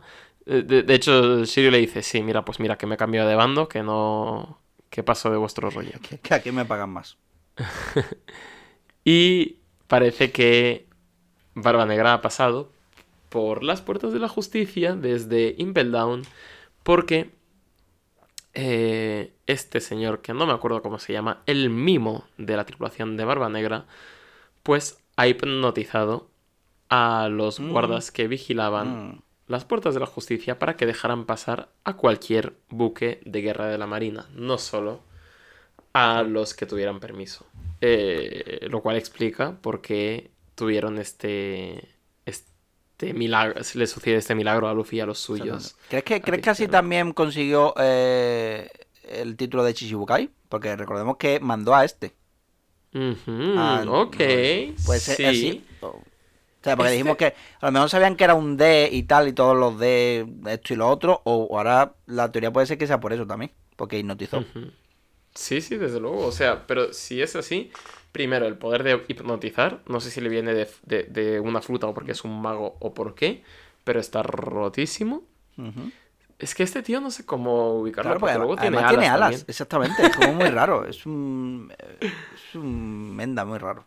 Sí, sí, sí, desde luego. Hay ganas como de... Como que esta gente, no vamos a saber mucho de ellos en mucho tiempo, yo sospecho.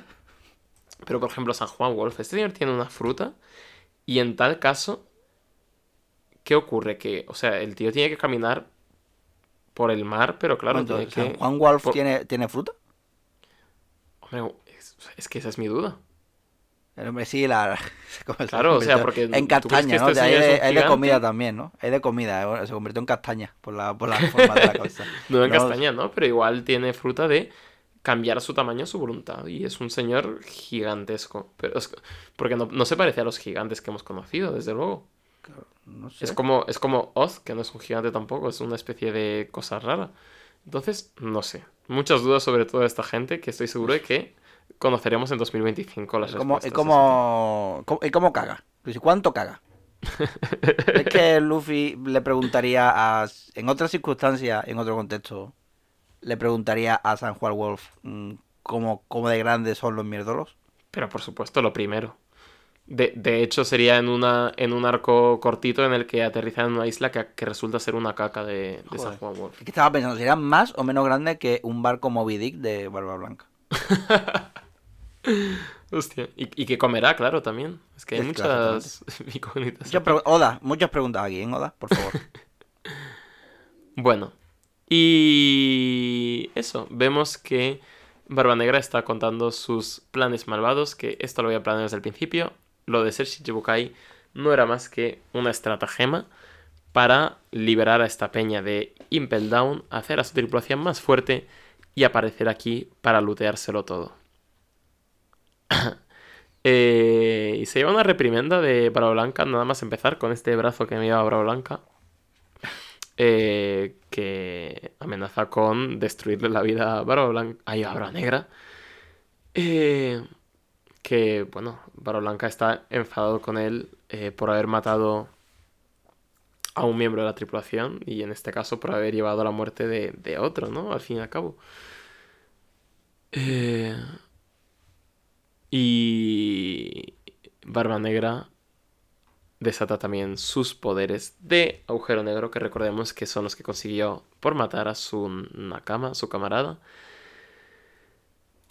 Y le dice a Barba Blanca que bueno, que se ablandó y todo esto, que eh, ya no tiene sentido que luche contra él, que eh, Barba Negra ahora tiene la fruta más rota de todas, porque literalmente pues chupa la energía de los demás y es el mayor puto amo hasta que Barba Blanca le da un merecido sopapo con la con la naginata en todo el hombro y le coge así de la del cuello y le dice, a ver, vamos a aclararnos aquí, tú y yo, barba, barba negra.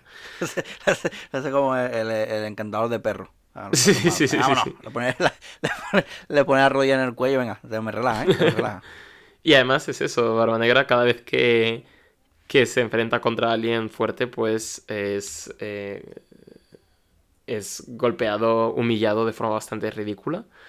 Y esta no iba a ser la excepción, eh, en la que le vemos, pues eso, como un chuchillo desesperado en el suelo, eh, con Barba Blanca a punto de haberle matado con media cara volada, básicamente. Es que, mira, es que, es que además, mm, mm, fíjate que en, eh, en, eh, en la viñeta donde pone de Barba Negra grita acabad con él, mm, mira cómo se ha cerciorado Oda de dibujar o no dibujar los dientes pertinentes.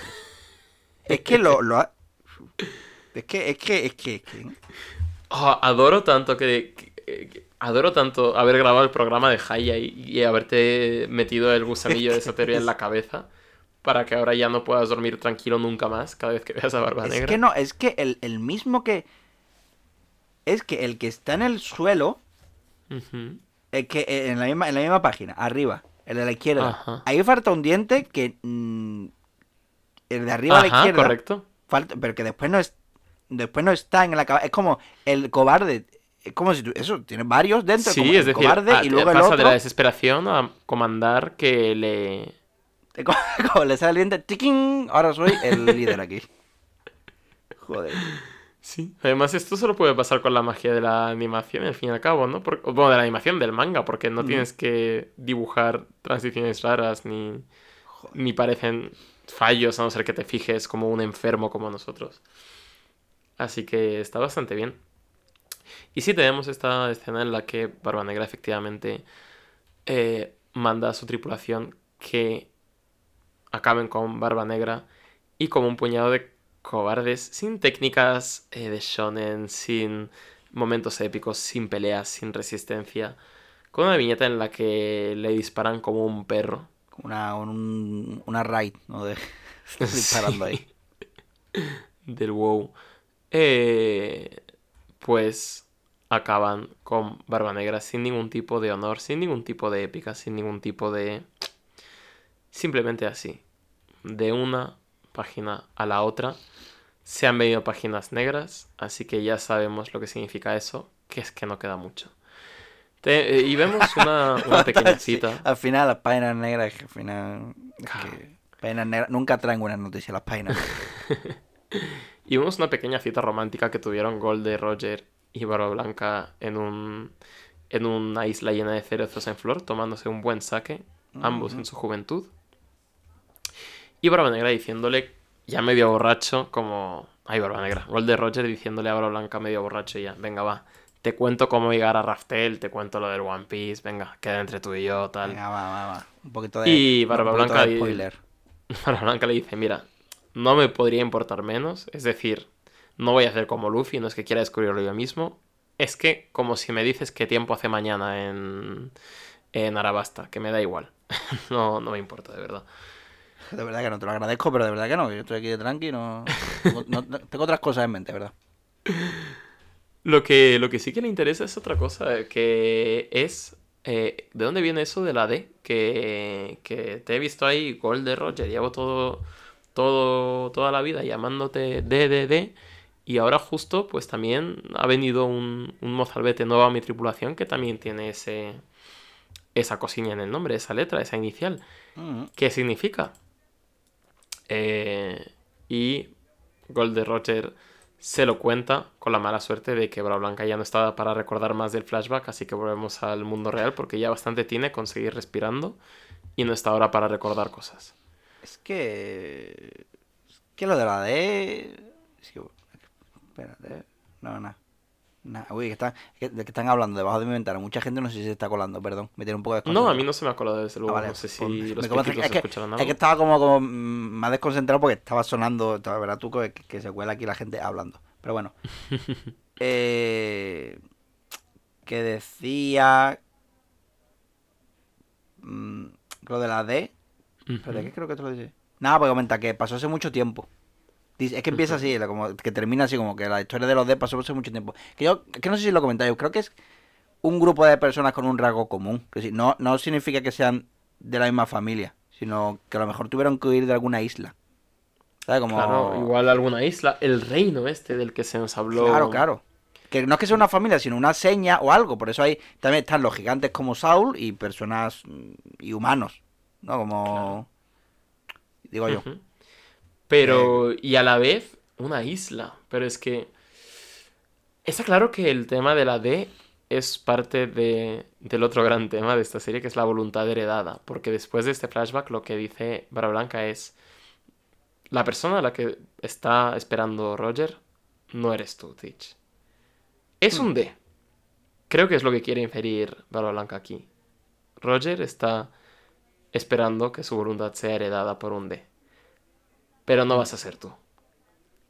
Eh, te he visto, sé lo que eres, tú no eres la persona que nos llevará a la nueva era. Y cortamos a un plano de Luffy. Porque hay autores que usan subtexto y son todos unos cobardes. Entonces, no sé, pero una isla, vale bien, un reino, pero ¿qué es lo que hace que compartan esta voluntad heredada? Es... Son estas cenizas de la historia, es el... Es el... Eso, es el... Darle ese... Esa dignidad a una historia y no olvidarla, pero a la vez es una historia que ninguno de ellos conoce, ¿no? O sí, y simplemente que Luffy es un empanado. Eh, no sé. Es algo que me deja loco y estoy seguro de que Oda nos sorprenderá tarde o temprano. Tarde o temprano. A ver. Pero, pero sí. Y bueno, y lo que sí que sabemos de ellos es que todos mueren riendo o sonriendo. Sí. ¿Crees que, ¿Crees que algún misterio de esto decepcionará a la gente? Eso es lo. Eso es algo que llevas pensando, rumiando mucho tiempo.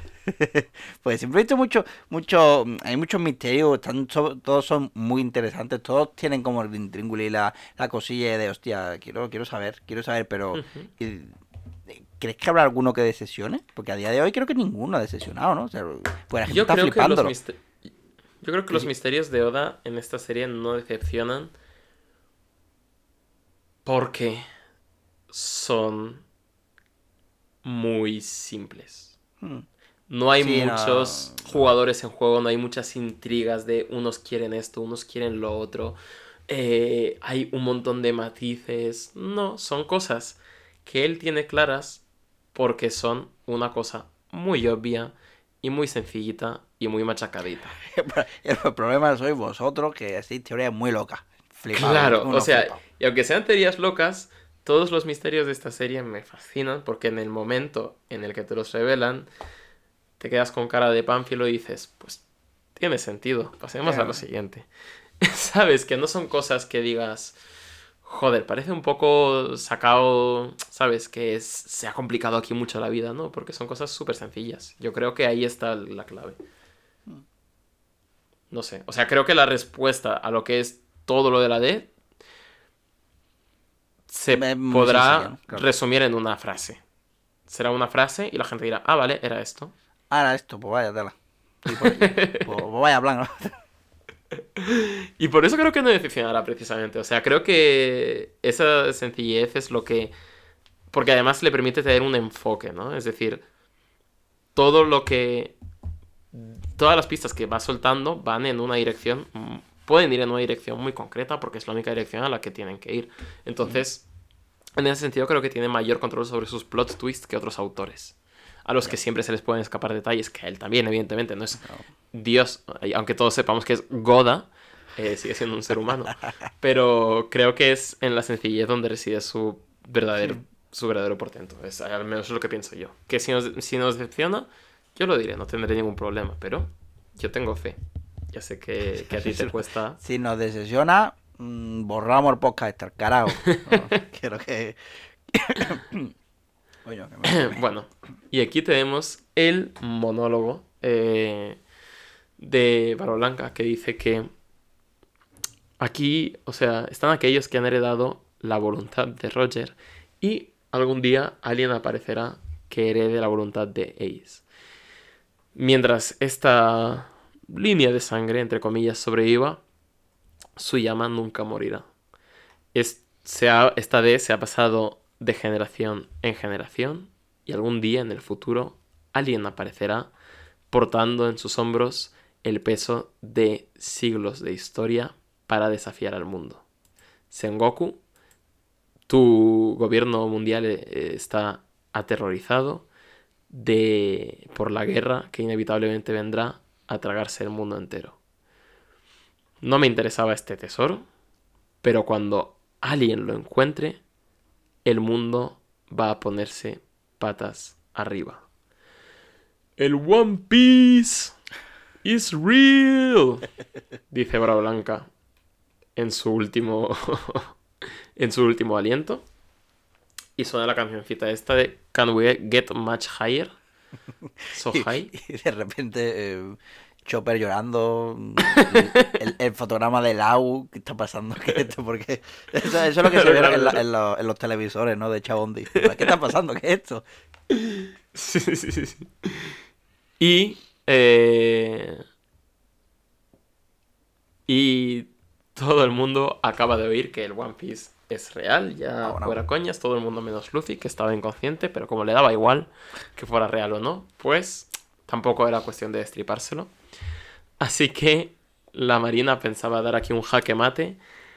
Y, vale, han matado a Ace, pero creo que tampoco. A Una victoria pírrica, ¿no? Diría. Como, Sí. Creo que, creo que en realidad creo que no ha ganado nadie. En la guerra Mm. no hay. No hay Sí, al final. victoria, ¿no? O sea, solo ha vencido. Al final sí. Solo hay una, Como- una promesa de que el mundo no será el que ha sido hasta ahora. Que mm, te digo, no ha sonreído mientras muere, ¿no? Que si, ¿Quién? Eh, Barba Blanca. Que si lo Pero que- Blanca que- no es una D. ¿cómo es? Se va a quedar boli. No, sí, ¿no? Edward Newgate no tiene la D en el nombre. ¿No es Edward D. Newgate? No. ¿Se pensaba que era una D todo este tiempo? De Floaties, eh, soy idiota. No, que te lo juro, pensaba todo este tiempo que era una D. No, no, no. No, pero aún O- así... A ver, podría ser, ¿eh? No me extrañaría que en 2027 otra diga, diga, no, en verdad se llamaba Edward D. Newgate. Te lo Pero por ahora que no. pensaba que era una D, por eso. Ah, bueno, de to- de todas maneras, bueno, de todas maneras, mm, mm, hay gente que, que si todos han muerto riendo. Sí, desde, eh, desde el Goy Merrick hasta eh, el, el médico de Chopper. Todos. Sí, y, y aquí no, no se le ve, pero sí se le ve el logo suyo en el que está sonriendo. Que sabes lo que te quiero decir, ¿no? Que supongo será metáfora de algo, no lo sé. No estoy. no lo he desarrollado en mi cabeza. Pero yo qué sé. Supongo que sí. Aquí se Yo- ve. yo creo que se va Bueno, contento, aquí se ve eso, lo que buscaba realmente Bravo Blanca. eh, que era no- ni, ni tesoros, ni fama, ni poder. Buscaba lo que busca. Lo que busca cualquier hombre, lo que buscaba Vin Diesel también en la saga Fast and Furious. Que no hay las suficientes películas de a todo gas, ya lo digo ya. Una familia. Em, muchas gracias, le dice a todos sus hijos por haber dejado que les acompañe en esta noble, larga y divertida vida. Si me queréis, irse. Si me queréis irse. Y Brava Negra, dentro de su cobardía, dentro de su. de su mezquindad, no puede negar la evidente. Y no puede quedar atónito ante lo que está viendo ante sus ojos. Barba Blanca, el hombre más fuerte del mundo, ha muerto de pie. Incluso tras la muerte, con media cara desaparecida, su cuerpo no se rendiría. Cuando cortaba a sus enemigos por la mitad, era la viva imagen de un monstruo. En esta batalla sufrió 267 heridas de espada, 152 heridas de bala y 46 cañonazos. Y sin embargo, su, eh, su portentosa espalda no mostraba ninguna cicatriz del cobarde, que es la que se da por la espalda al que huye en batalla. Y igual que decíamos que Barra Blanca tiene la mejor introducción, tiene la mejor despedida también, creo. Mira, se la ha llevado Thor, tío. Sí, sí, sí. Hasta aquí ha llegado Edward Newgate y creo que se ha ido por todo lo grande. Qué personaje tan... Eh, que al final, o sea, no...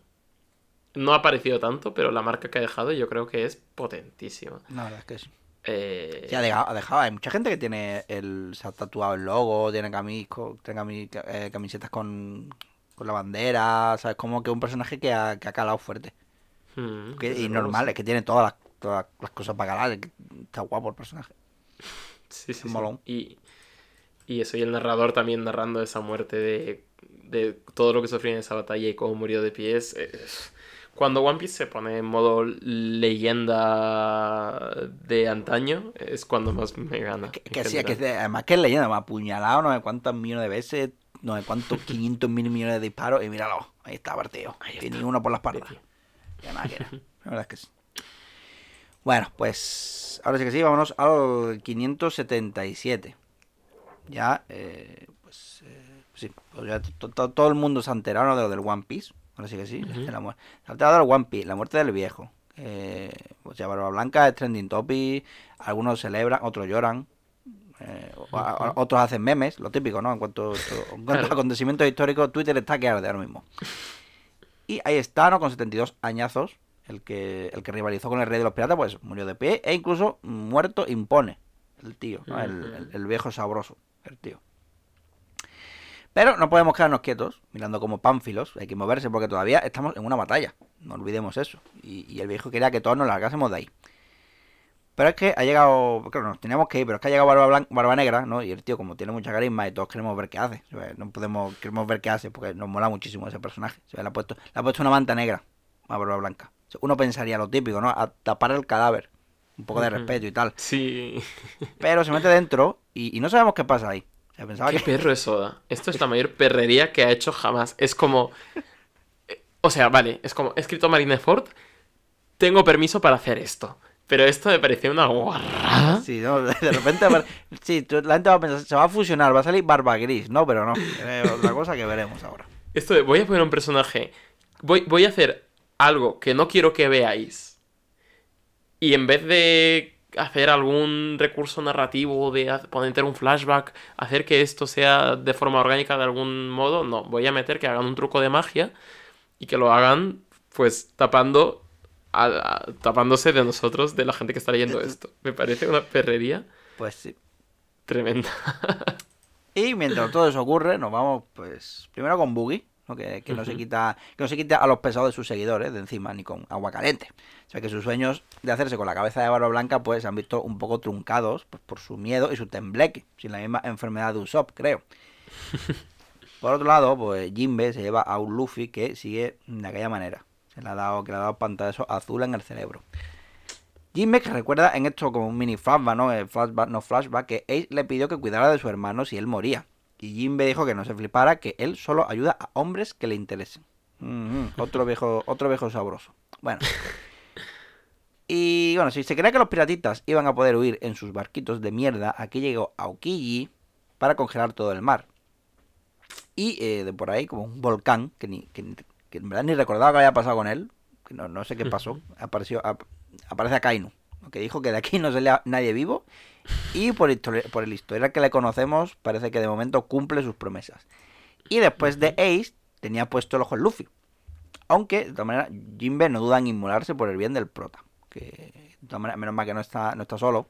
Porque tiene a toda la banda de Barba Blanca. Y, por supuesto, a los potentísimos guiños de Ivanko. Bueno. Vale, vámonos, que ya, que ya salió Barba Negra. Y no parece que haya cambiado en nada. Barba. Blanca sigue igual, dicen algunos, en plan, sigue igual, Barba, Barba Blanca. Me, me, llama- me habría molado que, que Barba Negra dijera, ¿cómo que igual? Y lo tira al agua, ¿veis? Ahora flota. ¿Sabes cómo? Mira. Pero ha pasado que, bueno, por un lado, el pirata piratón sigue haciendo sus agujeros negros, ¿no? De la Yami Yami. Y al mismo tiempo, también puede hacer los ataques mm, del viejo propio de la fruta Gura Gura. O sea, Ujú. Ahora tiene dos frutas en su interior. Se ha hecho lo Sí. imposible, como hacen todos los D. ¿Cómo lo ha hecho? Pues no sabremos. Dice, ¿Ah? ¿tendrá que ver con su fruta de absorber eh, los agujeros negros? Mm, vale. Porque es que Marco... no que porque Marco dice literalmente... eh, literalmente leo, para, para un ser humano normal es imposible. Pero como ya sabréis, Teach es un caso especial. O sea, la estructura de su cuerpo es atípica. Dice, dice, ya sabréis, como si diese por hecho que leemos teorías de internet o algo. ¿sabes? En plan, como ya sabréis, eh, pues ya. No, entonces, es el, siguiente- el, el nivel siguiente es Nico Robin. Nico Robin como que te las explica y este, y este es el típico que, que te pide que, que le digas tres canciones de Barba Negra si de verdad te gusta tanto, ¿no? En plan de... Es que, que, claro, que hablo de. ¿Tú te imaginas que Oda lleva haciendo los. Sí. Lleva. lleva que no tiene, nada, no tiene nada pensado, no tiene nada hilado para el final. Simplemente va leyendo teorías que hace la gente y dice: Me gusta, voy a hacer la cama. Le sirve. Claro, exactamente. De, de Barba Negra no tenía pensado nada. Pero ha dicho, ya sabréis, porque ha dicho, porque coño, una teoría que he visto en un foro que me ha gustado y he dicho, "Mm, voy a hacer la canon. Vamos a ver a dónde lleva esto, ¿no? Claro, exactamente. Y creo que, creo que lleva años así. Plan, ya no, yo ya no sé, no se me ocurre nada. Yo el One Piece no sé qué es, tampoco. Lo cogí de un foro, que es lo que, que me gustó un chaval que escribió un párrafo bien, bien, eh, bien estructurado, bien escrito. Digo, pues esto va a ser el One Piece. Y llevo así 25 años con eso. Ojalá sea eso. Ojalá eh, eh, Oda eh, por fin llegue a la, a la conclusión de lo que es One Piece po- por, escucharnos, ¿no? En plan, alguna teoría que nos inventemos. Ponga, mira, el One Piece esto, y, en lugar de poner, yo qué sé, una viñeta mostrándolo, en realidad es un código QR a un foro y es a un, algo que escribió un chaval. Por discusión ahí. Oh, capítulo final de One Piece, todos ahí todo súper Un QR. es un QR. Bueno, el caso es que, bueno, que. ah, Mira, y cuando dice Barba Negra, cuando dice eh, Barba Negra, esta es mi era, Ujú. le faltan solo tres dientes. Cuando antes le faltaban cuatro. Es decir, o, o le ha quitado uno al viejo y se lo ha puesto, o aquí hay algo más que no nos quiere decir Oda. ¿Sabes lo que te quiero mm. ¿no? Mm. Y además aquí, porque en las viñetas en las que sale en plan en chiquito dices, bueno, se le puede excusar que, que no dibuje los dientes, pero aquí le ha marcado la encía a cada uno de los dientes, ¿eh? Aquí. Aquí había un rato intintando y aquí, aquí había una tarde. El caso es que para muchos esto es una pesadilla, ¿no? Que la fruta gura gura no desaparezca y que encima esté en un logo que tiene las mayores pintas de pirata de todo el manga, pues... Y además el... eh, eh, sí, que, que ese mismo pibe tenga otro poder que casi lo hace invencible. Además proclama que ahora esta es su nueva era, es decir, pues a ver... Sé que a Oda le gusta jugar al despiste, pero yo diría que este tío es un villano. Mi teoría es que Barba Negra es, es villano de, de One Piece. Podríamos asumir. Yo creo que sí. Vale. Pues sí. eh, a ver, eh, vámonos al capítulo 578. Que mm, el cuartel se está cayendo a pedazos. O sea, Barba Negra eh, está dejando el castillo de la justicia hecho unos zorros. Y además está muy subidito ahora porque se siente muy poderoso. Y ahora amenaza con hundir el cuartel general. El caso es que cuando, cuando ataca a Sengoku a, a Barba Negra, se le ven todos los dientes. Fíjate, en la viñeta arriba a izquierda se le ven todos los Y dientes. están dibuj- y, y además dibujados con esmero, ¿eh? Sí, sí. Para que no, También sí, diente por exactamente. diente. Que, que no es lo típico que haces una raya y que haces cuadrado, claro. no, sino que en plan tiquitín, tiquitín, tiquitín. Que ahí también había una tarde. En fin, es que eso, es como Oda. Oda sabe que la gente lo considera muy detallista Y, y yo eh, lo mismo he dicho, igual si es un despiste, en plan, lo tiene todo, todo, todo, todo súper planeado, he dicho, mira, lo de los dientes se me olvida de vez en cuando, pero no pasa nada, Claro. que, a mi lector Pero ya es se lo de los ocurrirá- dientes, en plan, no sé si es porque lo estamos mencionando mucho, pero yo creo que ahora mismo, hasta un lector que no lea teorías, que se relea este capítulo un par de veces, estos capítulos ya le chirría. Sí. Porque es como. Ya esta viñeta de Barba Negra con todos los dientes me parece ya curseada por verle ahí todos los dientecicos ahí. Y luego la siguiente, que le falta. un- Venga, hombre. No, no, no, Ha dicho, ha dicho Oda, mira, voy a dibujar dientes así como me salga, a ver qué se le ocurre a esta gente y ya veremos. Bueno, ¿qué dice Son Goku? No, que esta isla tiene el propósito de hacer que la justicia prevalezca por encima del mal. Sí, que no se flipe de Barba Negra con eso de hundirla. Y Barba Negra, bueno, Barba Negra que sí se flipa. Madre mía, que sí se flipa. Va a flipar bien flipado. Pero volvamos con Jinbe y compañía. Que, que Akainu ha, ha vencido al guiño de Ivanko. Y ya empieza a estar un poco cansado de ir corriendo detrás del hombre pescado que protege al niño mono. Que corre, corre, co- corre, que te corre hasta el agua, pero salta sin mirar porque el mar está congelado. Lo, lo- lo congeló hace un ratico. El caso es que, bueno, Akainu la alcanza y hace lo mismo que con Ace, ¿no? Si la atraviesa y, y casi alcanza a Luffy. Supongo que aquí Jinbe sobrevive porque es más fuerte que Ace, digo yo. Sí, O o por. un poquito más. Trama, trama, Nomi. Es Vale, decir. La verdad que... No sé, o sea, leí foros, eh, por curiosidad, del capítulo de la muerte de Ace. Mm, hace, uno, hace unas semanas. eh, y en los foros de 2010, la gen- había muchísima gente que decía, ¿pero creéis que está muerto? Y otro que decía, yo creo que Ivankov, con sus poderes de las drogas, le revivirá de alguna forma, tal, no sé qué. Cosa que en el momento la gente realmente dudaba, y eso que Ah, puso claro. una Yurekar toda y tal. Culpo enteramente a eso de Oda. En plan, el tema de la trama tramándome y las muertes, yo lo siento, pero hay veces Que te la busca. que entiendo que, sea, que se paga sus licencias, pero entiendo que si la gente duda de sus muertes es algo que se ha cosechado él solito. Exacto. Lo recordamos a Pel. A la pobre. Correcto. No olvidamos a. Sí que no, no, no olvidamos. Ese hombre debe estar muerto. bueno, Ay, pero- Sí, y ahora pues también cuando lo golpea le da a Luffy en todo el pechino que lo va a tener vendado un par de, un par de arquitos mínimo. Así que... Ah, de aquí viene, de aquí va a venir, ¿no? La, la marca, ¿no? Es que siempre he he visto un montón de muñecos y de imágenes de Luffy con la marca la X, una Claro. cicatriz, y digo yo que será de aquí ya. Mm, Y tú decías eh, aquello de que las cicatrices de One Piece, las que permanecen, son las que, Cuentan una ¿no? historia. que, que suponen algo más que una herida física, ¿no? Exactamente. Y esta, pues, va a, ma- va a marcar a Luffy como el verdadero One Piece. La, la X marca el camino. Es él, ahora. También, también.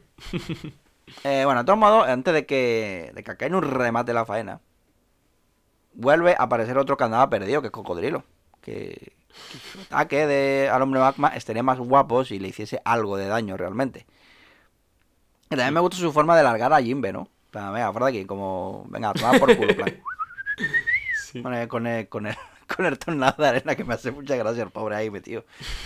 El Eh, super NPC, en plan... un- Claro, sup- supongo que ahora que, que- que ha muerto Obra Blanca, pues no tiene otra cosa que hacer el cocodrilo, así que ha decidido salvar a esta gente con tal de no darles el gusto a los marines. Lo- los Chichibukai, ¿cómo son? ¿Cómo son? Que te la lían. En fin, que mira que pilla en el aire a Jimbe, que es Boogie, que, andaba por ahí, volando, y ganando más Boogie Points, otorgado por sus fans. Y también a punto estaba de ser aplastado por un puño gigante de magma, que es como la, la- la imagen más horrible de puro horror cósmico. Eso, que, que creo que, que tiene que ser la, la muerte más horrible. O sea, rodeado de magma, en general. En general creo que cualquier muerte que tenga que ver con fuego y magma me parece horrible. A ver, pero esta al menos es rápida, ¿no? ¿O qué? No, que No, tú te- vale. no.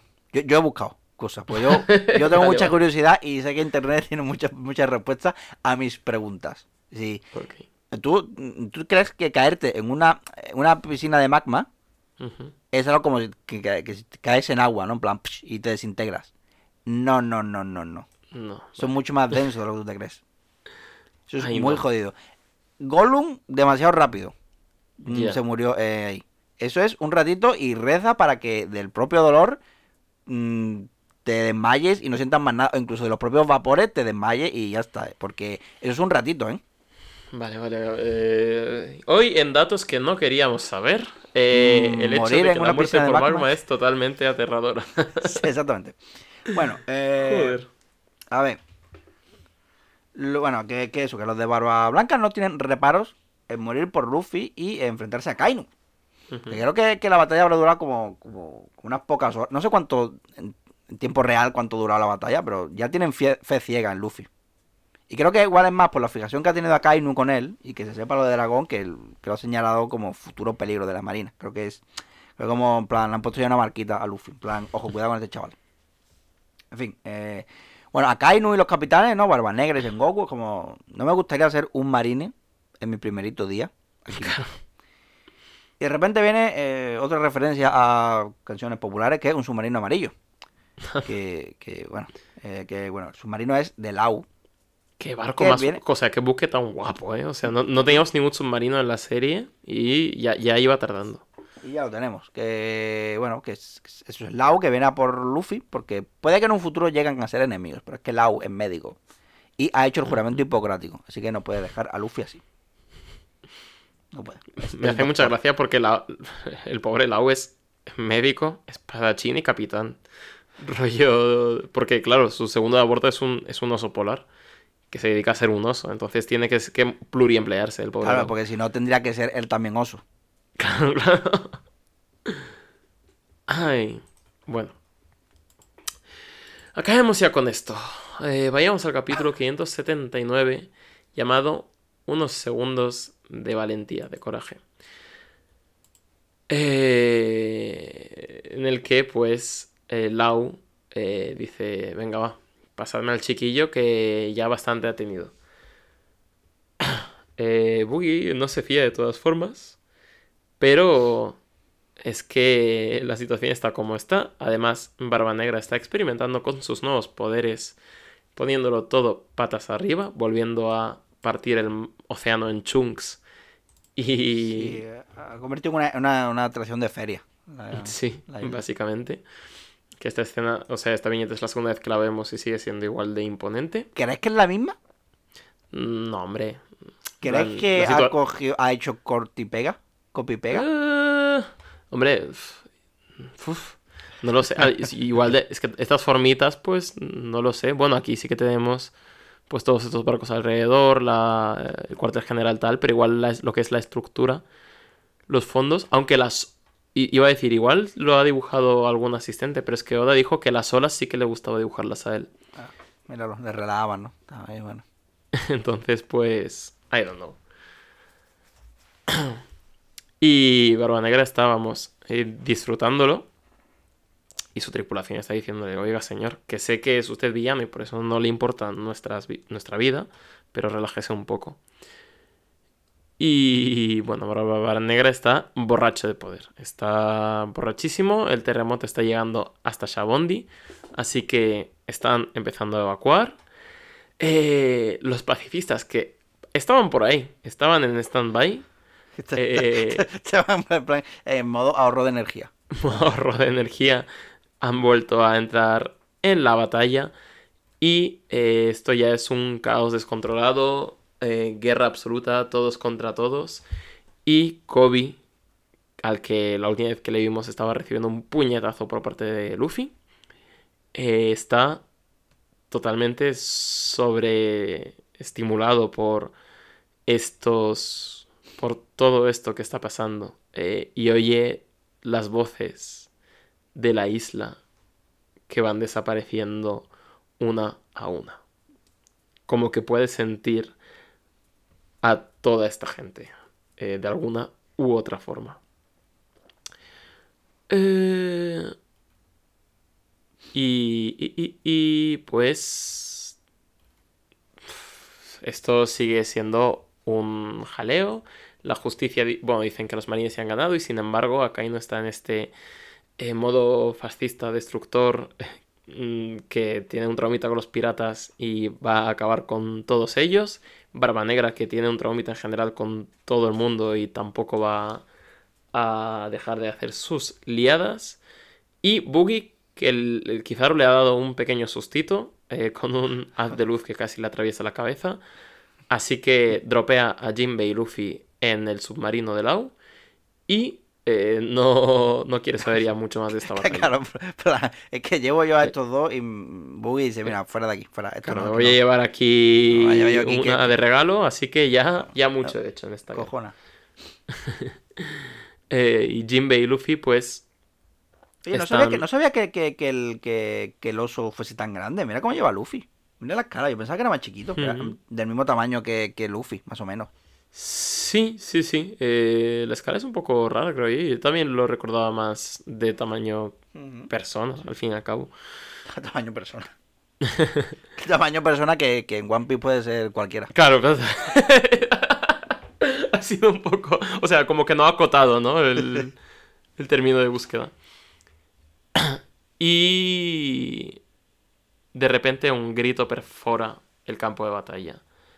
Kobe, de entre toda la gente, se pone frente a Kaino y ruega que se acabe la batalla, que dejen de desperdiciarse vidas, que esta gente tiene familias que les están esperando en casa. El mismo Ya está Kobe, todo ¿eh? hecho. Que no, que no quería decirle a Alvida que se puso en su barco sin querer. Y míralo. Y míralo, ha sacado eso. Su, habilidad de, su habilidad de gritar mucho de los primeros. su habilidad de gritar mucho y de tener dos cojones y de morir con ellos. Dice, bueno, voy a morir, pero ya he dicho lo que quería decir, esta verborrea, y no me arrepiento de nada. Y sin embargo, como reza el capítulo del hilo, a veces un par de segundos de valentía son más que suficientes para que llegue la caballería otra vez. Oh. Y viene el señorito 579 capítulos sin aparecer, el mismísimo Shanks el pelirrojo, a parar el puño de Akainu y ya no cabe más gente en este arco. Yo ya lo siento, pero si había alguien viniendo hacia este arco en barco, que pongan el cartelito de eh, aforo completo. Que ya estábamos recogiendo además. Yo no. no. El puto Shanks. No sé cuántas veces ha dibujado Oda a esta persona. No sé cuánto tuvo que practicar para volver a dibujarle. Si ya se le había olvidado, igual, como, como eran las, las, la- No sé. La ropa que llevaba, el pelo como lo tenía, tal, no sé qué. El, el- el que le ponga voz, pues como yo, me llaman cada siete Claro, años claro. para poder- poner dos líneas de diálogo. Y ha llegado efectivamente el barco de, del pelirrojo Shanks con toda su tripulación y ha venido a poner fin a esta guerra mientras coge su mítico sombrero de paja que estaba en el suelo tirado. Claro, ahora, ahora. Así Ahora. también pongo yo fin a la guerra. claro. ahora. A buenas horas, mangas verdes. Eh, me parece muy curioso de esta entrada de, del pelirrojo. Una cosa que es que vemos que Kizaru, que iba. que tenía el dedito ejecutor, recordemos que Kizaru tiene el poder de disparar rayos a la velocidad de la luz. Que se achanta porque Ben Beckman, recordemos, el segundo de a bordo de, de Shanks, al que en el primer programa de dos piezas se le apodó, se le apodó Mr. Jagger, eh, le apunta con un, con un trabuco, con una pistola. Y ahí dices, hay gente que dice, pero esto demuestra lo fuerte que es esta gente, tal, no sé qué. Creo que no va por ahí, porque al final, que te apunte con una pistola, la velocidad de la luz es más rápida que una pistola. Pero creo que la tripulación de Shanks lucen tan como tíos normales para demostrar que si te metes con ellos, más te vale correr hasta el fin del mundo. Creo que por donde quiere tirar Oda es por lo mismo de que Usopp, Onami o Chopper quizá no sean la gente más fuerte de los siete mares, pero como le pegues un puñetazo a alguno de ellos, prepárate para correr porque Ojo. te van a faltar mares para, para huir. Y creo que este momento entre Ben Beckman y Kizaru, como, vale, me habéis pillado, va un poco por ahí. No, no es que Ben Beckman sea más rápido que la velocidad de la luz, evidentemente. Es que no quieres joder con Ben Beckman porque no quieres joder con esta tripulación. Sí, pues, pues sí, mm, pero no había pensado. No había- no había pensado en eso. La Sí, es que pare- siempre me ha parecido un intercam- un intercambio curioso cuando lo leía. Y como que leía a la gente diciendo, joder, qué poderoso tiene que ser. Pero es que si quisiéramos mostrar que es poderoso, le pondrían haciendo alguna técnica rara, alguna fruta o tal. Pero no, simplemente le apunta con una pistola. Y eso es suficiente para parar a Kizaru. Entonces creo que, creo que va tirando mucho por ahí. Eh, y bueno, capítulo 580, el final de la batalla, el final de este arco también. Y una portada, una rara avis, que se la dedica Oda al- a los marines, a Kobe, a El el Mepo, y a esta señora que me voy a acordar del nombre ahora mismo. Eh. Tashigi. Uy, Joder, Cuina es la otra, ¿no?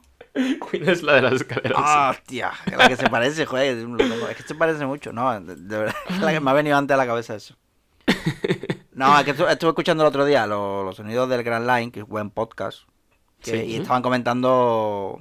Estaban comentando el anime, lo están viendo desde el principio, ellos ya, ellos van al día con el manga, pero lo están comentando el anime, y estaban en Lockdown, y salía ella, entonces estaban con Tachiki, Kuina, no sé qué, no cuánto, entonces claro, eh, tiraba ahí de la primera palabra que va, del primer nombre que, que me ha venido. En fin, sonido de Grand Line, buen podcast, escúchenlo. Sí, os lo recomendamos, os lo pondremos igual en la descripción incluso. Em, eh, mira, I- I- Igarp está levantando el puñito conforme ve a Shanks aparecer. Mira, este es el que el que Este- le, da, este le el pibe. decía cosas raras a mi hijo, a mi nieto, el que le decía, mira qué guay es ser pirata, tal, no sé qué. Ahí está. El que, repa- el, el que repartía banderitas piratas en la puerta del colegio. Ese es. Eh, y fíjate, dice toda la marina, mira, si este ayer estaba peleándose contra otro de los cuatro emperadores, un tal Kaido, y ahora está aquí, como que, ¿cómo es esto posible? ¿Cómo avanza entre arcos tan rápido este señor? y, otro- y claro, ¿a quién le va a pasar el sombrero de paja? Sino a Boogie, su ex eh, compañero cuando eran cadetes en el barco de, de Que Roger. le diga, que le diga, que le diga que, que, que le, que- que le metió tres navajazos a, al gorro, al sombrerito, Claro. en el arco de Ahí- Boogie. Mm, eh, venga, que se lo diga ahora. Eh, y como sabe, conoce a Boogie mejor que nadie porque son. Claro, es que tampoco te diría que son los Zoro y Sanji de antaño porque creo que es- esto es bastante más unidireccional, esta relación que tienen de rivalidad, pero bueno. Eh, se conocen muy bien, así que Shanks le promete el oro y el moro, le promete un mapita del tesoro si le entrega el, el sombrero a Luffy. Y sabemos que a Boogie se le ponen los ojitos con forma de berry muy rápido cuando le hablan de tesoro. Así que. Así que eso. Bueno, pero que este capítulo está guay. Vemos a todos estos. Vemos al tipo este de Herbetis, el de. el que mató a un hombre en el primer capítulo también. Lucky Roo. Y recordamos la, la promesa con la que se inició toda esta historia. Y aquí estamos, 580 capítulos después, de que un pirata le diera un sombrero a un niño y le hizo prometer que lo devolvería. Y que la historia de un hombre que, que se- todavía... la, historia, la historia de un hombre que se quitó, que se quiso quitar de en medio un sombrero que tampoco le gustaba mucho. Pero venga, anda, niño, ya no lo vemos. Ya Vale. cuando, cuando te hagas pirata, bueno, ya me lo devuelve. ¿Y qué pasó? Que, que no sabía eh, a quién le estaba diciendo eso. Claro, claro. Eh, así, así inició Shanks la saga más larga de la historia, ¿eh? queriendo poner un, un sombrero en Wallapop. Queriendo deshacerse de un sombrero. Claro. Eh, el submarino de Lau huye a pesar de eh, los innumerables ataques de Kizaru al mismo. Y pues por debajo del mar ya es muy difícil perseguirlos estando la marina como está. Así que Kizaru dice que si ha sobrevivido a eso, pues que tendrán que aceptar que la suerte estaba de su lado, como por otra parte suele ser común con nuestro chico de, de goma, en situaciones de vida o muerte, claro. Y tenemos un, bueno, un pequeño cierre de algunos personajes. Vemos a, a Boa Hancock que eh, se asegura de que, de que es ella la que persigue a Luffy y no otra persona, como miembro de los Ichibukai, para detenerle, evidentemente. Guiño, guiño. Vemos un intercambio entre Boogie y Shanks, que Boogie tiene esta dinámica de que es un cobarde, pero a la vez, como conoce a todos los grandes jugadores de este tablero de ajedrez que es el mundo, pues se la suda a hablarles con faltas de respeto tremendas, así que empieza a insultar a Shanks, así, ganándose el respeto de su tripulación. De la tripulación de Boogie, por supuesto, no de la de Shanks. Pero Las confi que tiene. Ujú. Pero eso, Shanks ya está mandándolos a todos a casita.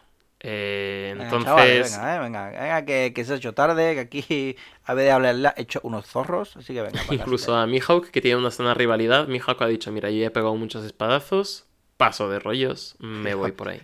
Yo paso de movidas. Paso de movidas. Y Shanks dice, venga, quien quiera pelear, que venga aquí. Que el que la saca para enseñarles es un parguela y que A pechito descubierto. A pechito descubierto.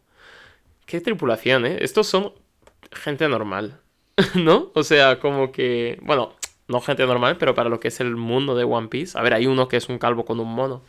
Hay otro que es el padre de Usopp, yo qué sé, está Bueno. el del Betis, pero dentro de lo que cabe... No sé. El, el- el padre de uso también dispara, ¿no? Sí es bueno. Es Sí, que en la es el- espalda tiene ahí como algo, ¿no? Como parece como un Mm, el rifle. Qué máquina. Mola, mola. Eh, y Barba- se retira hasta Barba Negra, que estaba muy chulito hace nada, y ahora no, porque todo el mundo sabe que Shanks era una amenaza y ¿quién lo hubiera dicho en el primer capítulo, eh? que este señor era tanta mandanga? Es verdad, es que además con, si tú te vas a los primeros, al primer capítulo, está dibujado de una manera mucho más cartoona, que sí. Aquí ya... Sí, hombre, ahora tiene un cuello que no veas, no sé cómo se ha puesto la camisa esa, colega. el mismo, el mismo cuello que Sí, Beta. ¿no? claro, se ha hecho la misma rutina de cuello que Doflamingo aquí, están todos mazándose... Sí, sí, como ahora, ahora ha cambiado de, de personaje cartoon a, a una presencia importante. Eh, Shanks promete encargarse de los funerales de Barba Blanca y de Ace para que sus memorias permanezcan en la conciencia colectiva. Y Sengoku le da, le, concede eso, porque ya mucho han tenido hoy. Y Sengoku, recordemos, está muy viejo para esta mierda. Así que lo anuncia a todo pulmón. La guerra se ha acabado. Venga todo el mundo para casa. Que, se nos, que nos cierran el Mercadona. Exacto. Además que, eh, bueno, aquí también te das cuenta de la presencia que tienen los Yonku, ¿no? Son como unas fuerzas muy poderosas Ujú. que son Sí, capaces de llegar aquí y es poner decir, orden. Claro, y es, son como una de las grandes fuerzas del mundo. Y Shanks es verdad que ha llegado cuando ya se habían enfrentado a uno. Es Malo estaría verdad. enfrentarse a otro, viendo cómo ha acabado el panorama ya con uno solo. y así se acaba la batalla más grande desde que se inauguró la era de los piratas. Que efectivamente estaría escrita en los anales de la historia. Está guapa. Está Y guapa. con esto culmina el arco de Marineford, para muchos el culmen de la epicidad de One Piece. Y aquí os lo hemos contado, en dos piezas, como siempre. Hemos hecho lo que hemos podido, pero ya está. Ya, está. Ya, ya está todo dicho. Esto es lo que hay. Impresiones finales, algún comentario Mm, Así, travieso. A ver, algo que me... travieso. Yo creo que ya lo he hecho casi todo, pero... Pero aún así, creo que no es mi arco favorito. Ujú. ¿Qué Ah, decir? es Creo que interesante, tú- es un buen debate. Que Water Seven y Any Lois son, son- me gustan más y, y son muy parecidos, de cierto modo.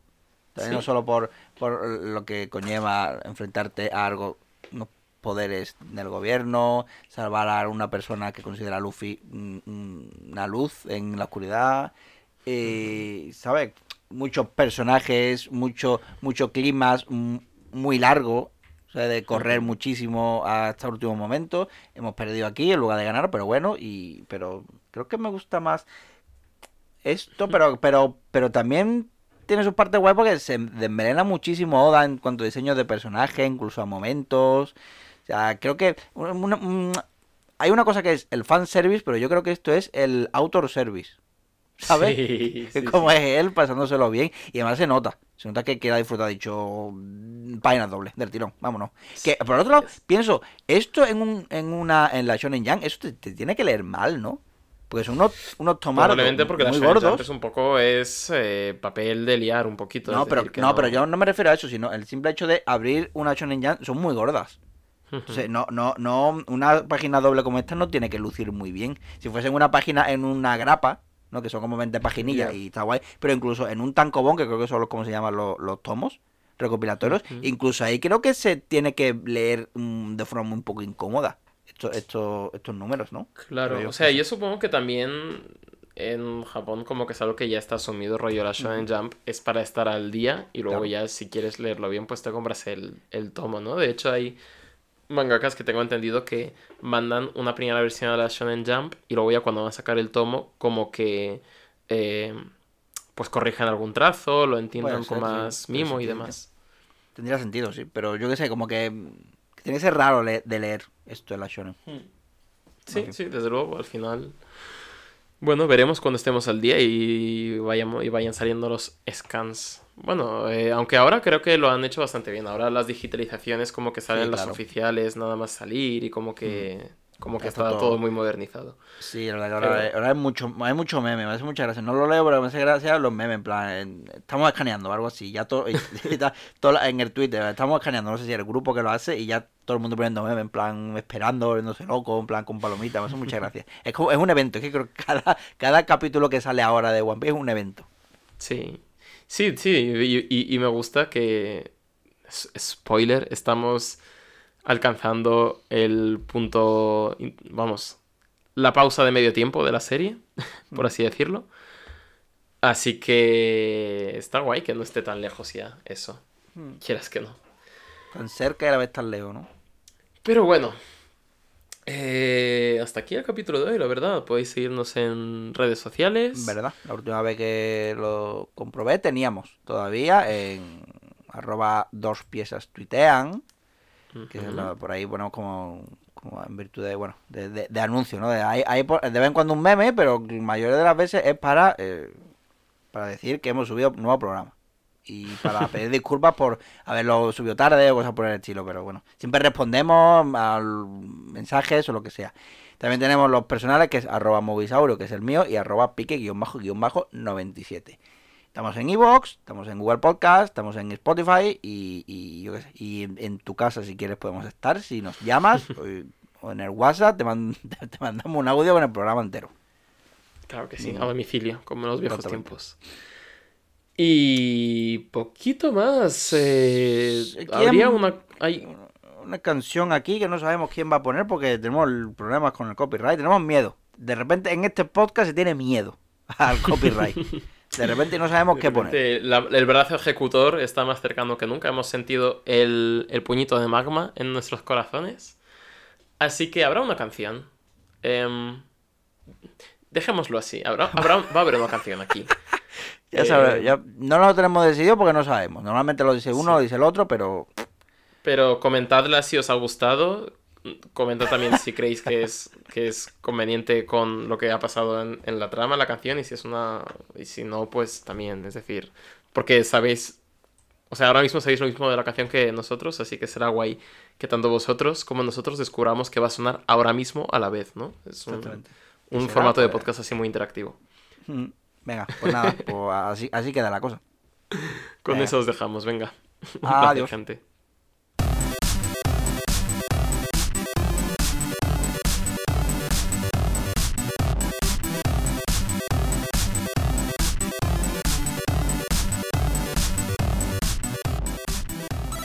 Los dos piezas decidieron poner música sin copyright porque respetan mucho los derechos de autor y además temen que los poderes fácticos y la industria musical tiren su podcast abajo.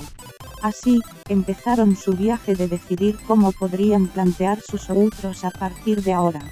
Y pidieron ayuda a los piecitos, que dejaron grandes ideas en la caja de comentarios o en las redes sociales de dos piezas.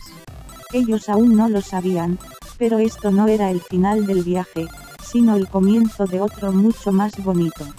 Venga, majos, nos vemos.